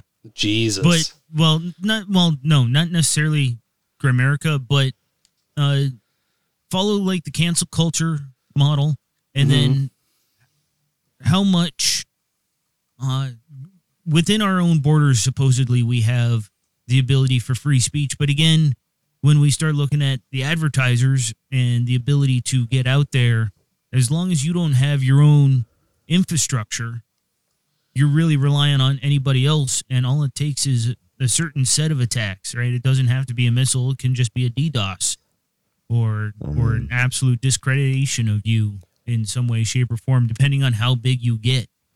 Again, Right, you and I will, are- Um, this will speak to my, some of my off-stream clips again, which is weird. This is, this is sort of dealing with what I was thinking about. The collective consciousness communicates well. Listen to the muse. The hive mind is alive. You can't stop us. But it's, it's pockets, little pockets of these schools of fish swimming around. The nation is alive. It's going to happen. Don't you worry about it. So, clip ten is kind of a, a bonus side side bit. I only added it because uh, we are talking about the less than perfect care of human life and something that I have yet to hear about down here in the states. Uh, and I wonder how far out it goes. Right? I'm sure if I had like the Wall Street Journal, it would have been on you know the fourth page or something. But Darren is uh, a certified native up in Canada, and he has an issue with the residential school system that was imposed years and well, was that a century and a half ago? And Yeah. Canada's skeletons are coming to light right now. I think we're on the precipice of real change. Like I don't know what's going to happen, but there's something in the air. There's like a thickness to the air right now when it comes to the residential schools, and they keep finding bodies, and they're going to keep finding more. And people are looking for the Indian Act, and they're looking into all this stuff. All of a sudden, I mean, I was actually listening to the radio station today Wow. out of the blue. Yeah. um, because my daughter wanted to listen to the country station. And they've got commercials now, just commercials talking about residential schools, talking about 150,000 kids had to go through, this many died, the conditions were like this, Wow. blah, blah, blah. And I think like a couple stations on June 30th, they're doing like just all day residential school survivor stories. Um, wow. So it's gotten to the point here, and now the uh, the entire liberal fucking caucus just abstained from voting on on the government's fight against indi- uh, residential school survivors. I mean, every other politician in Canada, doesn't matter what party they're in, voted for this for the government to stop fighting residential school survivors, except the Liberal Party abstained. So it's like this weird thing here too, where they say one thing, but you know, They do another. They, they do another, but I think there's the the the public's got a hold of it now at such a level that they're not putting this genie back in the bottle. You know, it's like this. There's going to start. I mean, uh, Kingston just took down, which is I think Buddy's hometown, the John A. Macdonald statue, because uh, I mean he's the guy who created the, this act. But so, what do you think? And I mean, this took 300 dead bodies that they found, or 200. I mean, the big one was the 250 dead bodies they found in Kelowna accidentally. What? Makes front page news and ripples across coast to coast. And that Yikes. douchebag Trudeau goes out to one of them, one of the sites for a photo op with a stuffed animal. Well, you know, you know, his dad was in charge for a while, wasn't he? Which one though? Which dad? Because they were both in charge for a while. Show me the nipples. the truth, the truth lies there. Ah, it's terrible. But it's, I mean, it's, it's happened. Yeah, this is uh, Lavish and I touched on the residential schools uh, with the first set that they had found, and it's just go listen to some of the stories of uh, people that went to school there at the time, and now they've grown up into their 50s, 60s. Some of them are upwards of 70. Um, and just for the childhoods. Hmm. Just a little bit. it's horrible. but I, I can I can think of other stories that happened uh, with with Christian or Catholic, whatever you want to call them, orphanages back in the day, orphanages in general. Uh, but the problem is with the native situation is it was a specific population and not just a place for displaced children. Uh, it was the forced indoctrination on some level or another. Of Re-education. ones that- yes, re-education camps. So Yeah. kind of co- compound both of those, and it, it's definitely not good. And but again, Canada is waking up to it. There's, you know, they've got their Oh, world's waking situation up going to it. on. Billy Bones. The whole world's waking up to it. So there's the our new world's order is upon us. there's our new hope or our realization that more people are communicating and Yeah. A new cock. The extended cock universe. But if you wanted for those those last three clips, Blueberry, those are ISOs I decided to add if you wanted them. Yeah, let's uh, check them out real quick. Get ready and expect uh, a cyber attack. Oh. It's, it's communism in a nutshell. It's cultural Marxism. I've seen the awakening. Ooh. Wow, I like I've that one. seen the awakening. There we go. That's, that beats mine. I like it.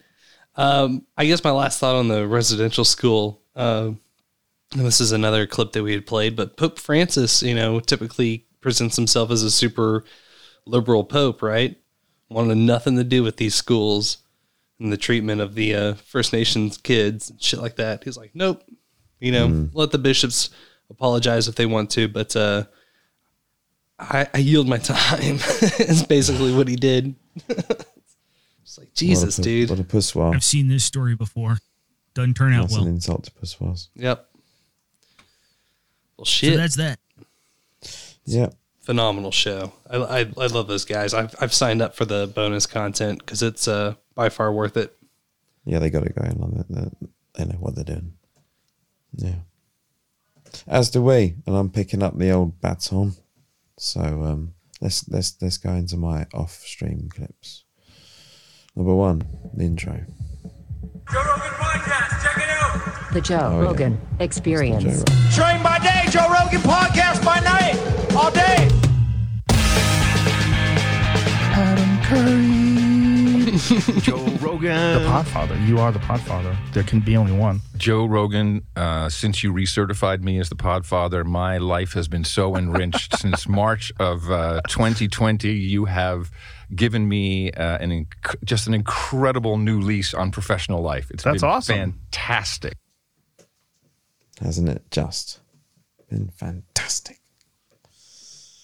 Yeah. Well, getting getting proper recognition seems to be a good thing. You know, when you did a good job, when you actually, you know, it, in some way, shape, or form, got that ball rolling. You know, he's he's definitely before first generation podcasters, and even with the first generation podcasters, you have to tip your hat to them as well for Yeah. helping people realize that there can be further communication. I, I really appreciate the way that the Podfathers come back round for uh, some sequel action like Empire Strikes Back. You know? Oh, yeah, he's not done. He's our Obi Wan, isn't he? I have a high ground. no, don't. Sorry. That's me too deep. Extendedcockuniverse.com. Well, they well, Joe replies and says, you know, you're welcome. And Joe's such a wonderful communicator, and this was a really brilliant conversation, and it actually does the world a lot of good for a lot of people to hear these two just going because because he pushes back at certain points, and it's not all sort of gravy for either of them. They've both got things to say to each other that, neither each other have really um, heard in a way put put like that. So, or not really considered it in that way, and it's nice. It's nice to see that, and it's, it's one of the reasons why it's so successful. So this th- this next one is um, it's the one size fits all thing that we was talking about earlier with the vaccine and all that. A bit of confluence going on. So let's let's hear what what they said about it a little bit there.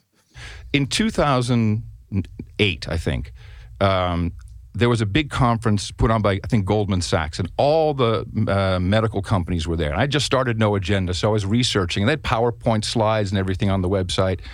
And all you saw was the future is vaccines because we're giving people medication before they're sick and you get them on a program you get them on a schedule.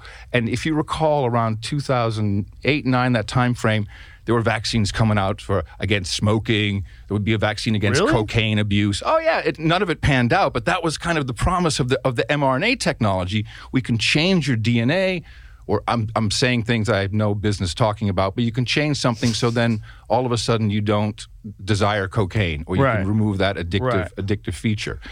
And that's when I started paying attention. It's like, you know, there's something going on. And the mRNA, I mean, to roll that out, and you can look at many scientists and doctors who will say that's not a one size fits all solution. That is meant to be completely tailored for Joe Rogan. We're gonna uh, we're gonna change something in your body that you know needs fixing or whatever. Not just pooh, it's good for everybody. That and and I think even the the inventor of the technology says this is not intended for this purpose. D- is it is the dose dependent upon the size of your body? Uh, I don't know. Because I was thinking this, like when they're doing the vaccines, like if you're a 300 pound man or you're uh, a 90 pound Mm-hmm. 16 year old, is are do they have no have, idea. the same dose? I have no idea. I think so. I have no idea. Male, female, body chemistry have any difference? don't think they. Individualism of each individual uh, genetic code. Just jab them all up because the, the the genetic weapon is loose. So we need to. These glass slippers literally fit everybody. Every you too could be a princess tonight with your brand new Pfizer mRNA injection. I'm sorry I stepped on that. That's a perfect commercial. And cut.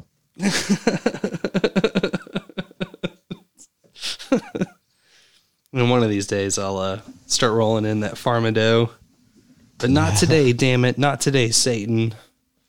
Ah, sorry, there. I had to put the old mute button on to cough. Got a little bit of a, a little bit of the cough going on around me. Got me got my honeymoon tomorrow as well. So oh, hey, oh. yeah, got to save all my energy. She's going to be really annoyed because she went off in a huff tonight. Because I, I come back from the football and she wanted to chat, chat, chat, and I said, "Darling, I've got to get these clips done." Oh, you don't want to speak to me then? "Oh, of course, I want to speak to you, but I, I know I need to get these clips done because they're awesome. Anyway, let's, let's see what the next one is because it's about a bad apple, and this is about podcasting and how Adam has. And I've got a question in this, and I, I want to see if either of you pick up on it um, because there's one thing that we were talking about a little bit earlier, and it's in here. It's only a very slight thing, so s- keep your ears open. You don't have advertisers. No, no, no, yeah, no. that's big. Well, this is why I started podcasting 2.0 not long after you and I met. Mm-hmm. And this is, uh, it's funny because it turns out Brett Brett's podcast is already using a lot of a lot of podcasts are already using this because we've infiltrated the podcast hosting companies. Yeah. Um, you know, podcasting was decentralized by design. Dave Winer and I, in you know, 18 years ago, the whole idea was all you needed was a place to put an MP3 file and this weird text file, which was called an, an, a feed, an RSS feed. And as long as you had that, anyone with an application or an app who could subscribe and say, okay, you know, this this podcast lives over here. I'm going to put that URL into my box. Then you had a direct connection with publisher to end user. Um, now, as that started to grow, you needed, um, you know, you got hosting companies which i'll make it easier for you. Um, and then we got into the situation where, you know, people got tired of saying, you know, how, where do I find that podcast? So we needed a, an index or a directory.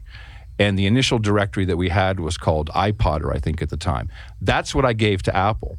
Um, and, and that was an error in a way on my part. A bad apple. Hey, oh, I see what you did there. nice. Yeah, so did you pick up on it in there? So that was about halfway through. I, I didn't. I was listening, but I didn't. I didn't so, catch it. Um, it's yeah. So, but I don't even know if it even makes sense to me setting it up like that. But the hosting thing, he said about how hosting makes it easier, and how at the beginning it was good, but then when it started to scale upwards, you needed hosting solutions. And I think what we, you know, we, we're talking about decentralized everything. So my question to everyone is, what, why, do- why aren't we pushing the self-hosting thing? Why is that not a, a thing? Life's pretty busy to learn how to code, and last I heard, that's kind of racist to to say. Is that a dog whistle? Yeah. Well, putting It's in really the extra pitched, work isn't it? to- You can't quite hear it like that sort of whistle. But it's just of taking that extra time, right? You, if you want to learn how to to make furniture, you got to learn how to use a chisel and or at least some power tools. Well, we'll get there. Let's create those products and let's make them super easy and super I usable, just say- as usable as an iPhone. I will say, out of everybody that uh, I know in these circles, Sir Spencer is probably the most equipped to speaking on uh, self-hosting right Yeah, now. I don't think he's uh, been too thrilled with the process so far. No. uh, which Why is, it so convoluted and so hard? Sorry, excuse me. I don't know. I mean, uh, there's uh, other Should folks that uh, that it would be uh, nice. It would be fucking nice, right? I think Metis does self-hosted as well for sure. I think he's on Nextcloud or something like that. That's what I'm looking into. Nice. There's all sorts of stuff like home automation built in with podcasting, so you can. I'm- I'm the happy with the guys that we a use. Different show plan. Uh, we're on a, uh pod pod serve, and uh, it's bare bones. It's cheap, month to month. The best part about it is the guy that built it. He uh, he's got a little like ask me questions here on the front page, and when you hit him up, he usually gets back to you, and it's me suggesting something, and next thing you know, I have a a um a toggle that I can turn on for the the website player. I love that. Yeah, it's one of my favorite things about the No Agenda phone experience. I've Oh, had that with yeah. that with apps, and I've emailed the, like you can buy them a coffee, can't you? On GitHub. And I also um, asked him about uh, implementing chapters into the, the RSS feed in two weeks, and he's got it. He's got it. Uh, he's got it working. figured so out. yeah, Nice. it's very cool. I'm very much enjoying my time there. the the tribe has been formed so we can all aspire for individual and self-hosting but if we need to you know just like we had the blacksmith and at one point and the farmer at the other point Yeah. we'll be able to communicate and together we'll be able to build something grand Yeah. hell I- I yeah. agr- I, agree, hundred percent, and I feel like um, that's just happening organically, and it's just it's just it's just happening, and um, we can go for it organic, but this is um, let's get into the next one because it's baguette eating mofo's. And we'll see what they're talking about. Apple, you know, they they basically said we'll we'll be the directory, and they really did become they became in effect what I what I never intended the gatekeeper because you have to submit to Apple, and submit means they're going to look and see if it's okay, whether that's technically or philosophically, and um, you know I don't know how many podcasts never made it through that process, but as it grew and grew and grew. Um, w- the scale of four mi- over four million podcasts now that we have at podcastindex.org. Apple has 2.3, so there's a lot more that lives outside of the traditional ecosystem uh, than we ever knew about. There is 300 plus million people and 4 million podcasts. That is Yeah. crazy. Well, I think Well, how many of them are from other countries? Um, I can get you that information, but I, I would say the the most relevant statistic is that um, updated in the last sixty days is about six hundred thousand. Are from other countries? No, no, six hundred thousand podcasts total have published an episode in the past sixty days Oh, of those see. four million. Here it so it, is. may be much smaller. There you go. Here it is. Um, so the total podcast index is four million thirty-six thousand six hundred and ten. Uh, shows published in the last three days, you got 86,000, 10 days, 10, 245,000, 30 days, 381, 60 days, 549. So some of them are inconsistent, which is just how it goes when. Well, it's just it's just a lot less publishing, for, or a lot of them could be dead. I don't know. Yeah. Um, but for instance, very few French podcasts are in the Apple uh, in the Apple Index. Mm. Uh, they just a lot of them don't even want to submit to it for so those French man. Those always crazy so wacky- arrogant. I'm telling you. baguette eating motherfuckers. Is that your ISO? Uh, no, actually, I should have ISO'd that. That's a great ISO. I, I was looking for the Rogan ISO and I couldn't hear it, and then now you said that. That's the perfect one. We'll do it in post. I think yours is better, actually. Be fair. You know, y'all kept saying that in the last episode, and I was like, "Yeah, I guess I will." okay. and then they said it on No Agenda as well. They did. The, they did the bit on there. But Fuck it's it. great, isn't it? Like Do it live. This, this conversation goes from baguette eating mofo's. And and did anyone fancy biting into a big juicy red apple during that? I don't know about you. I felt I, felt, I really felt like I wanted to bite a big apple. But never mind. Not a super One fan of outreach. apples. Yeah. I, I just love this. I, I mean, I don't really ever listen to Joe Rogan unless Adam's on there. But if he's going to be on there more, then I guess I'll listen to him more. yeah, I I could I could concur with that. Let's see if, if, if Joe himself could be the CEO of YouTube. literally a trained monkey could run YouTube. They're just like, let the money come in, bang, bang, bang, bang, bang, like a trained monkey with little thimbles. Yeah. The- like you don't have to be wise to like just say these content creators are making fucking millions of hours of shit every year. All you have to do is like let it roll in and slap ads on it. That's all Mhm. you have to do. And pick up some hits. So if something comes along and this person is you're saying, okay, we're going to demonetize these. We're going to remove ads from these. Mm-hmm. The profits are still extraordinary because there's no competition. What other thing is out there like YouTube? No, there I- is no. no thing out there remotely commensurate with I agree. YouTube. I agree. So because of that, you could be like I could be the CEO of YouTube. They could call me up once a week and go, "What do you want to do about this?" Uh, fucking delete it. There's a Oh, lot that of was a good for ISO as corporate well. Fucking delete it. Yeah. No, there's a lot of room for corporate to fuck everything up. Yeah, what do you want to do? Um, fucking delete it. Yeah, it's true though. That's all it is, isn't it? You just wait for them to get famous. Like, oh, what do you want to do about these people? Oh, you know what we do? We delete them. Remove them. That You was gotta uh, protect your your gentle mind.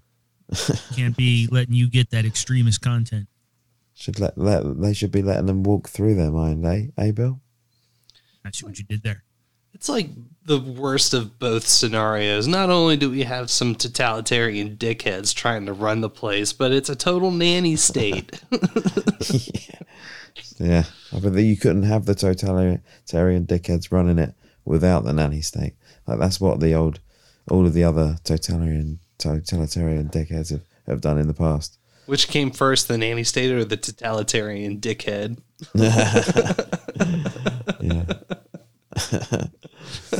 That's a good one. Thank I you. my, my uh, this is the last one, and um, you know what is the answer to YouTube? YouTube's the biggest thing in the world, right?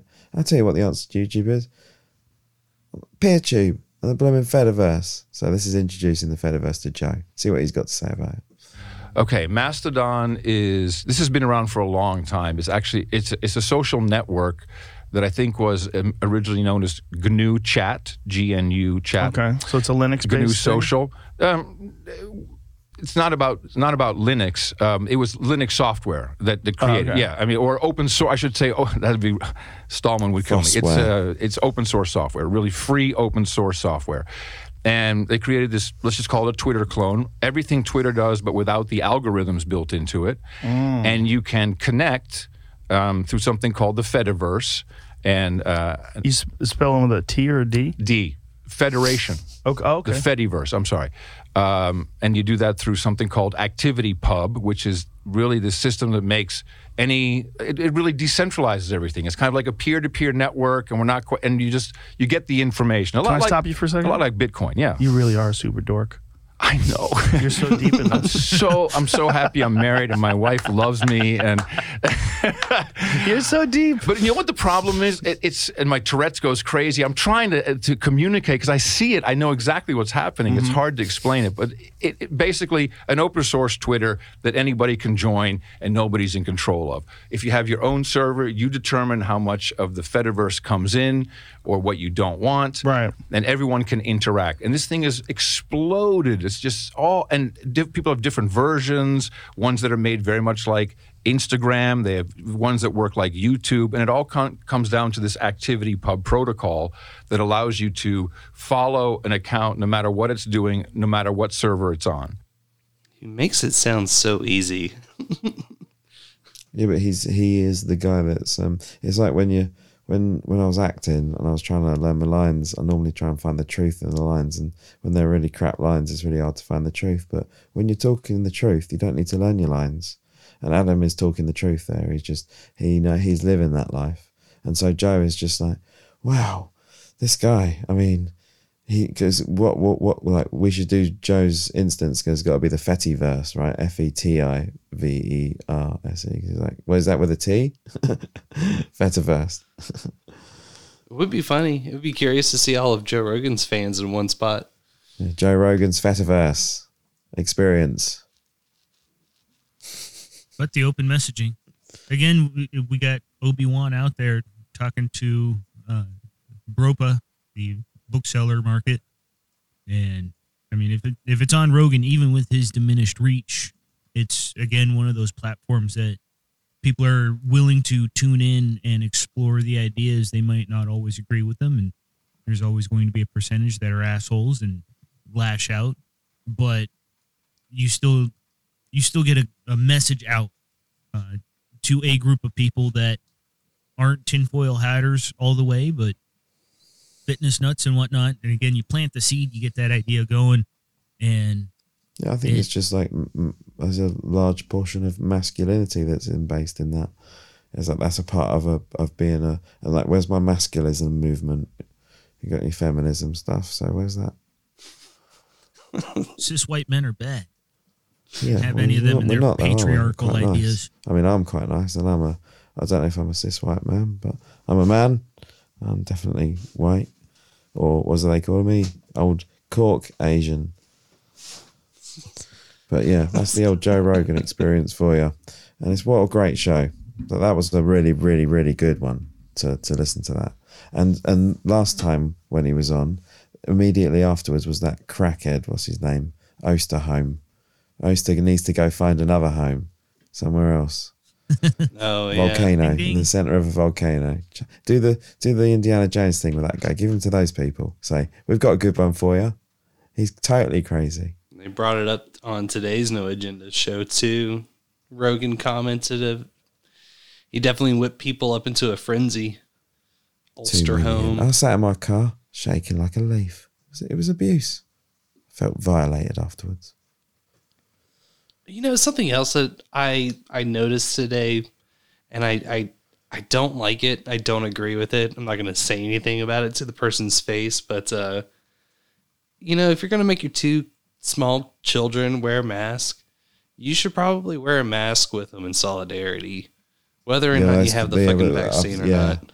We've had yeah. This is we were talking about this on the Jitsi, but yeah, I think this is because people are vaccinated and they're like, until my kids get vaccinated, I'm definitely making them wear a mask.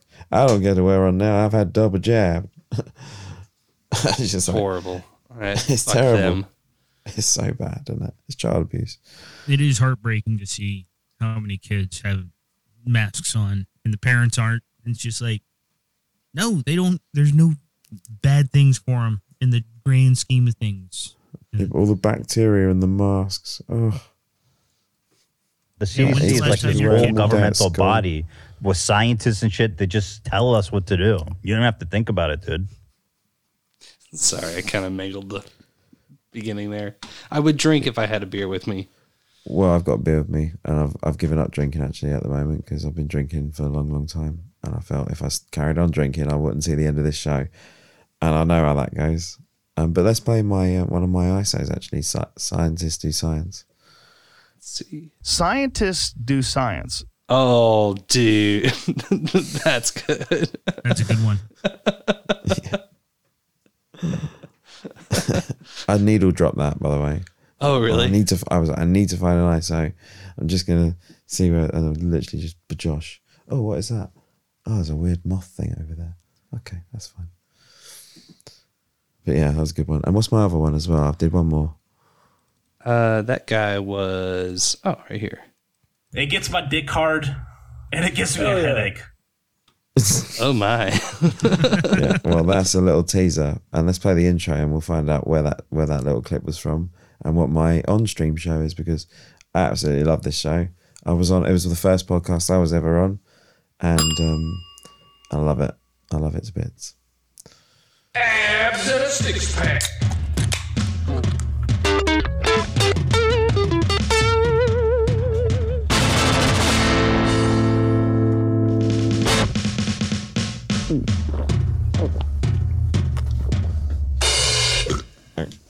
Have a sip of beer just for the sake of it. I mean, fuck it, right? Low I've had a key, little my, break for an hour or my so. A favorite lunch fucking break. intro to all of these shows because you can drop it so well after anything. It's like I mean, the, the, curb intro to your this one was brilliant anyway because it was uh, loads of like a super cut of um, Ron Paul being cut off on on um, what was it cable television? Yeah, sorry, with, Ron, uh, we're just losing losing you. with uh, Kenny, right? Yeah, I with think that's the Kenny, yeah. guest name. His mate Ken Kenny. Yeah, Kenny's really interesting. This guy, he's like a prison guard, right? And I don't know if I'm going to be stepping over one of my clips by saying this, but no, I don't think I am. I don't think I clip this, but he he kind of says in the in the show like, oh, he doesn't really go around with the mace or the tasers on him or anything like that. And the reason is is because all the other prisoners, if they see you and you don't have any of that bullshit on you, they know they're not going to come and try and attack you because you're proper fucking hard and you'll just take them out. My my entire my entire problem with both Democrats and Republicans is that who the fuck are you to say what I do and don't want to do, and why are why are you outlawing it? I agree. Yeah, ding ding on that. Totally. And and they they decide different things. Like with the Democrats, it's like you're not allowed to have guns, but you are allowed to have abortions. And with the Republicans, it's like you're not allowed to have abortions, but you are allowed to have guns. And it's like, why don't we all just everybody let the individual make their own individual decisions, like the Constitution dictates? But no, that's Yeah. just way too much. Yeah, I agree. Hmm. I But have you seen the guy on the corner waving the machete around? I feel like I did see a couple of videos of flamethrower uh, flamethrowers last year, which was uh Yeah. I thought those were What's not the a problem, eh? flamethrower. What's the problem, basically? Listen, I'm going to need um, the Year Nation's best constitutional scholars to draw up a real solid, tight constitution. Um, I don't know. I was just putting the call out just in case anyone is listening and they hear that and they go, okay, I'll, I can do that for you. I can fuck with that. Even if it's a copy and paste job, I'll be happy with that. But put some thought into it, please. I uh I think I might have well, it sounded like I skipped a, a a clip, but I've only got one, three, four, and five. I don't I don't know maybe you dropped two there. Oh, that's annoying because I've got all of them here. But never mind, they're all good. But let's get I guess get through them because it's proper late for me. It's, it's nearly the old three thirty a.m. and I in eight being awake at this point. Oh, gives me the ABGBs. I have to armour right up, read loads of King James Bible stuff. Well, uh, here's a here's number four. There's a.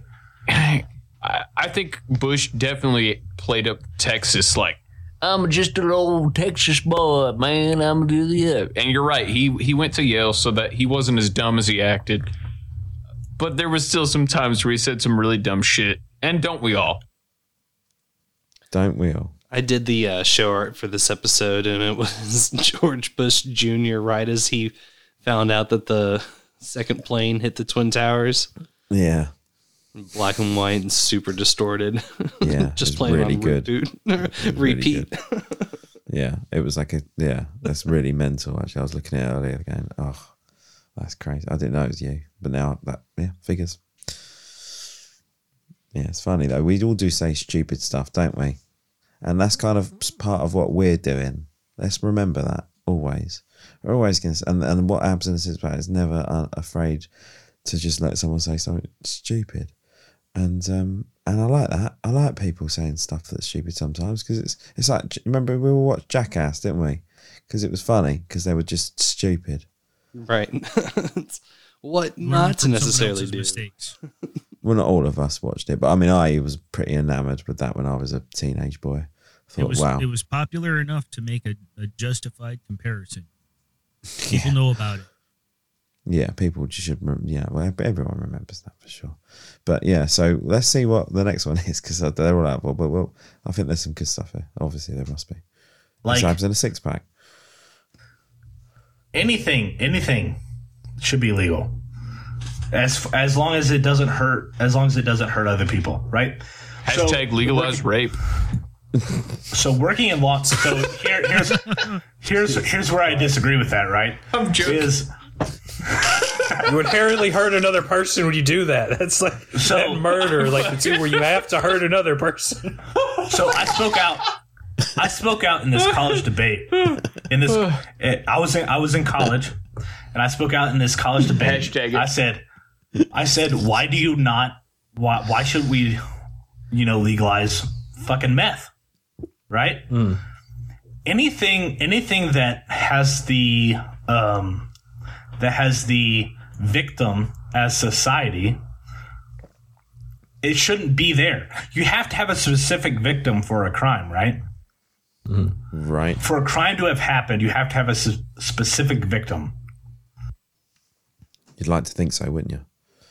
I kind of disagreed with Kenny on, on this point because I don't think uh, it's all just cherries and sunshines and, and rainbows moving product across uh, borders and shit. I think a lot of people get fucked up in a lot of different but, ways. I don't, I don't, I mean, I don't want to speak for the fella, but I kind of gathered that what he was saying was, but by outlawing it, you kind of give credence to that whole evil empire thing. And if you legitimized it and treated it in that fashion, I mean, why can you have a Twitter? You can have Twitter, but you can't have a, a, a you should be full, if you're fully aware of what the dangers of Twitter are, you should be fully aware of what the dangers of drugs are.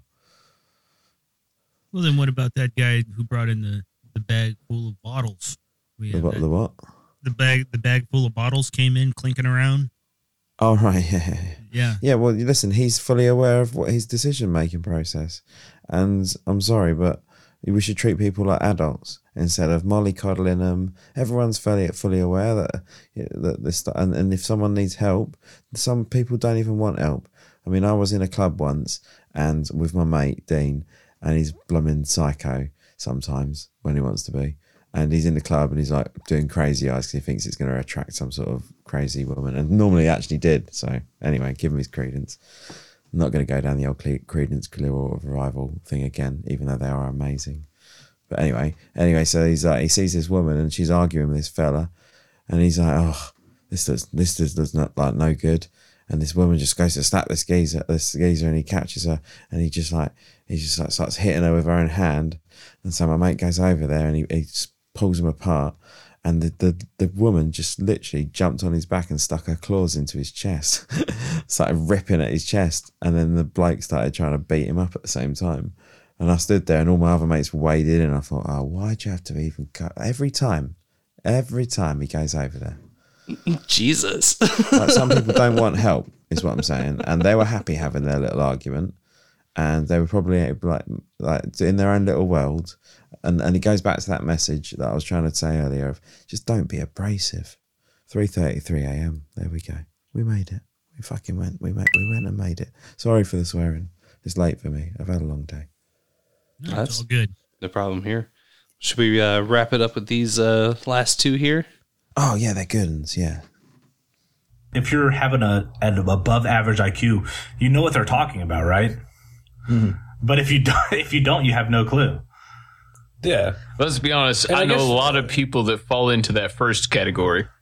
True, and I, I think it's really true Yeah. with like younger people, like people like that, especially people. And I mean, this is just kind of a, it's not necessarily a hard and fast timeline, but people that were born after 9-11 seem to just have a kind of a different outlook on like politics and stuff than people that were alive for it. You know, because yeah, you know, there was a, sh- a shift when that happened. There's a there's a really clear distinction between people born after 9/11 and people before 9/11 that either they love socialism and that's where that's the that's the way that they want to go or they're libertarian. They or anarchist. They love the idea they love the idea of of government controlling or regulating the least amount that they can possibly regulate. Well, uh, just to quote John JonTron here. Reopen that 9 11 investigation. What really happened there? What really happened? but I, I do think there's a. Uh, say what you just said again, Kenny, because I think that bears repeating. The that the people so people born after 9-11 they they tend to either be socialist and want the government to control everything or they are complete anarchists and they want the government to control, to control as least as possible Yeah. Yeah, it's the it's the Joker thing, isn't it? It's because of Christopher Nolan and his stupid Dark Knight and, and Heath Ledger, Twenty Seven Club, and all that rubbish. Oh yeah, and that follow up movie. Uh, I always forget the name of it. Something. Don't forget the piece of trauma that went along with it. The fact that the guy died, the fact that there was the shooting in the cinema, and um, it's it solidifies in when you're when you're an impressionable age. These sort of things have an effect on you. Like 9-11 had a big effect on me, and I was cognizant for it. So I count myself quite lucky for that for that because I wouldn't be the conspiracy or the licensed conspiracy therapist that I am today without that that thing happening like that, and then finding the passport and being like, "Oh, it was Mohammed Atta. Here's his passport. I guess he must have chucked it out the window before he hit the, the building or something." he like wound, wound down the window and went, "Oh, can't they take this Won't with me? needing this must anymore." chuck this out." Yeah, I you know I. It's not something I've really touched on too much, um, but Vegas. I think uh, Vegas is something that's definitely going to warrant a little more uh, paying attention to because uh, I don't know. It's it's a toss up between COVID and, and Vegas as far as which one really rattled the uh, the American public. And I already know the answer to that. It's COVID, but why wasn't Vegas something that was just constantly ass blasted across the media forever, for years, to the same degree as something like 9 11?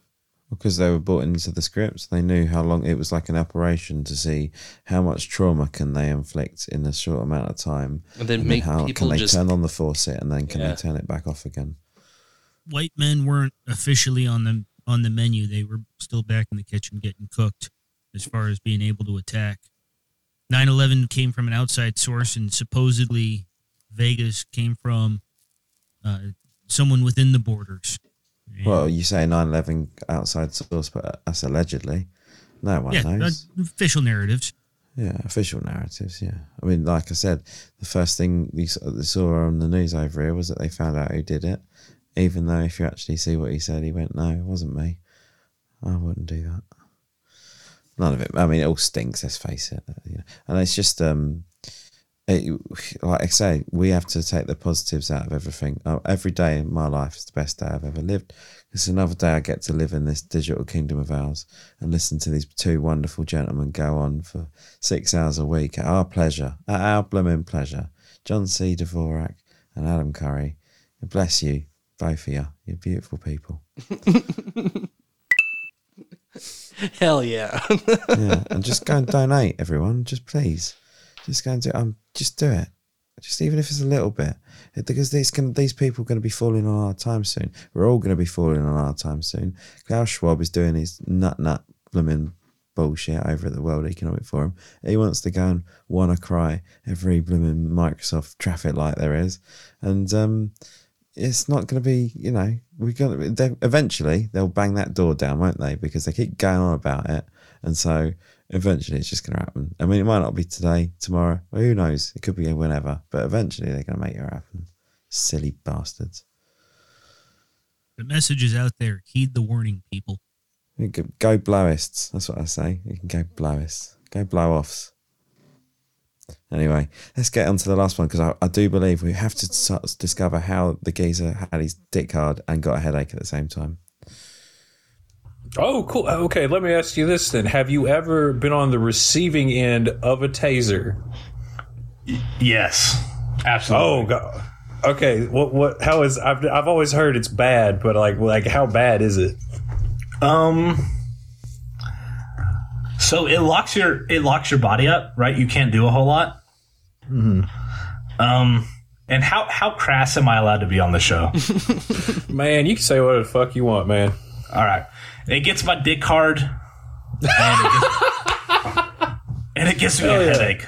And it gives me a headache. That's about it. I'd much That's the same thing that happens every time my dick gets hard. I get a headache. and I would, I would, I would much rather be pepper or tased than pepper sprayed.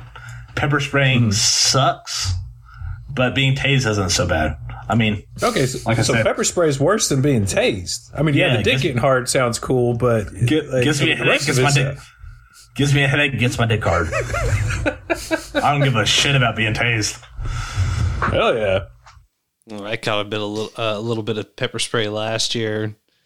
It's not something you want sticking around with you. That's for cer- Yeah, certain. It's like I can't remember the Scully scale or something. Ah, it's hot. It's way up there. It's like six million or something, or sixty million. I don't know. They said it on the show, and I didn't even realize that that was even related. But yeah, obviously it is. Like, and I was I popped a chewing gum in my mouth the other day. i thought to myself, oh, I wonder how many scolies this is 10, 11, something like that, or whatever it is. It just gives me an idea for uh, a new sort of no agenda meetup. One that's got a little more zap to it. All right. pair of Well, jumper glad- cables and a car battery. that wicker chair. well, I was I was thinking about we should be we should be thinking about forming our um, no agenda intelligence agency, the uh, NAIA. Wouldn't it be mm. the NA NAIA? Or is that what you No said? agenda intelligence agency. I don't know. I, well, well, I'm open. I'm I'm open for you know different opinions coming in and out because I think AI, you know, AI is in there somewhere. You're you're on the right track, but we need something that's a simplified message that just rolls off the tongue. NASA kind of rolls off the tongue. But granted, Oh, you that know, was CIA it. Yes, seems kind of that rough. was it. Yeah, that was that's actually what someone said on Jitsi, Bill. They said NASA, no agenda security agency is much easier, and I went, yeah, oh yeah, but I wasn't. I didn't have enough brains to bring it to this table. Let let's appropriate that name. Everybody start using that Well, I think we show title straight away. No agenda security agency. We can just do that as a a, a volley for the show title. Personally, Sorry How to- about how about NA security agency? I don't know what, what you you know what will get us kicked on off off the platform. Oh, I have no idea. I'm just doing stuff until someone says, "Hey, don't do that anymore," and then I'll be like, "Fuck you! I do what I want. I do it for Mama Mary, bitch." Yeah, yeah. Listen, it's late for me, but this has been beautiful. And um, next time we'll do it slightly earlier than now. Yeah, it's, uh, it's something I'm we're off on constantly- honeymoon, so I might even take a week off or something. Um, but yeah, it's been good, and we've talked about some interesting things, and I think that there's there's good value in this podcast and what we're doing because we're shining a light on the No Agenda stream and all the wonderful work that goes on there. Um, ben Rose doing his thing and everyone making it tick over. It's a it's a and and, and walk through the mind is on there as well. That's why you're on here, I guess, Bill. But it's beautiful. It's a wonderful thing. It's like, it brings me such happiness. And one day, I hope to have it in my um because I've eventually, if I use these headphones long enough, I'll go deaf, so I can have those cool little um things that Adam's got, you know, with the Bluetooth, and I can just have one ear in the in a stream twenty four seven, drowning out everyone else. Apple or Android? No, it's going to be no gender.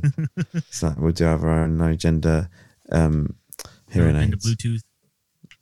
No, Yeah. no agenda earbuds. Yeah, the whole thing. Open source for the Yeah. people by the people. Fossware. Fossware. Free and open sourceware. Amen. Fist bump. Fist bump, yeah. Little go yay. Well, definitely thank you again to Billy Bones for joining us today. And, uh, you know, we want this to be something where people are interested. We have a general time frame that we try and do this once a week. Uh, looks like Sunday is becoming the most consistent, uh, consistent day. We're just kind of dialing into that time frame. Um, so definitely, uh, Billy, anytime you want to show back up, you're more than welcome. Anytime. Well, thank you for the invite today, and thank you for the the future invite. It was a good time. Uh, gonna have to make sure I'm sharper next time on being able to pull clips, and uh, hopefully I bring a better discussion next time. No, you did great, mate. Don't sell yourself short, Bill. You was fantastic, and you, you, I loved it. I thought it was great. And There's, there's also- always room for improvement. But yeah, but you've got this sort of meanderingly ponderous style, which I really dig, and I think it's um it's got it's got real good use, and it, and the clips were good. I thought I like what you brought. It was all good, and and it wasn't what I brought, so we didn't have any sort of overlap this week, which was great. I think I could have maybe shortened the uh, title to the off stream show. That's all right. Hey, like uh, like I asked, there it could be we could drop some abbreviations in there. You could add some uh, spaces based on the number of syllables, and maybe it turns into a poem or a song. I And a mean, little that guy's. I mean, it. really. Wow. Let's not even go there because production values wasn't the highest. That uh, I don't think he's really caring about our input into his little world. He's just at me being able to broadcast and have this medium to do it, and he's very fortunate to do so. As we're all fortunate to do this, and we're all fortunate to be able to listen to this sort of thing because there's a lot of people in this planet that don't get to listen to this sort of thing. Hell yeah. Well, this is uh this has been episode seven, Misinformed Nation. Thank you for checking us out. We'll have a website at some point. I don't know. It'll work. We'll continue doing what we do, and I should link it to uh should link it to our other shows show notes so people can search it out a little easier maybe.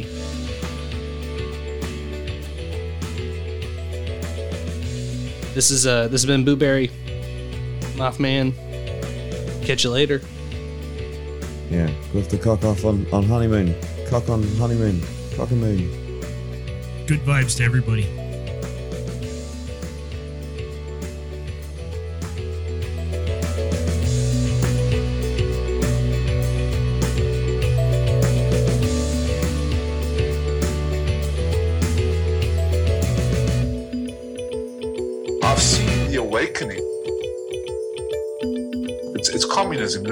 It's cultural Marxism. Get ready and expect a, a cyber attack.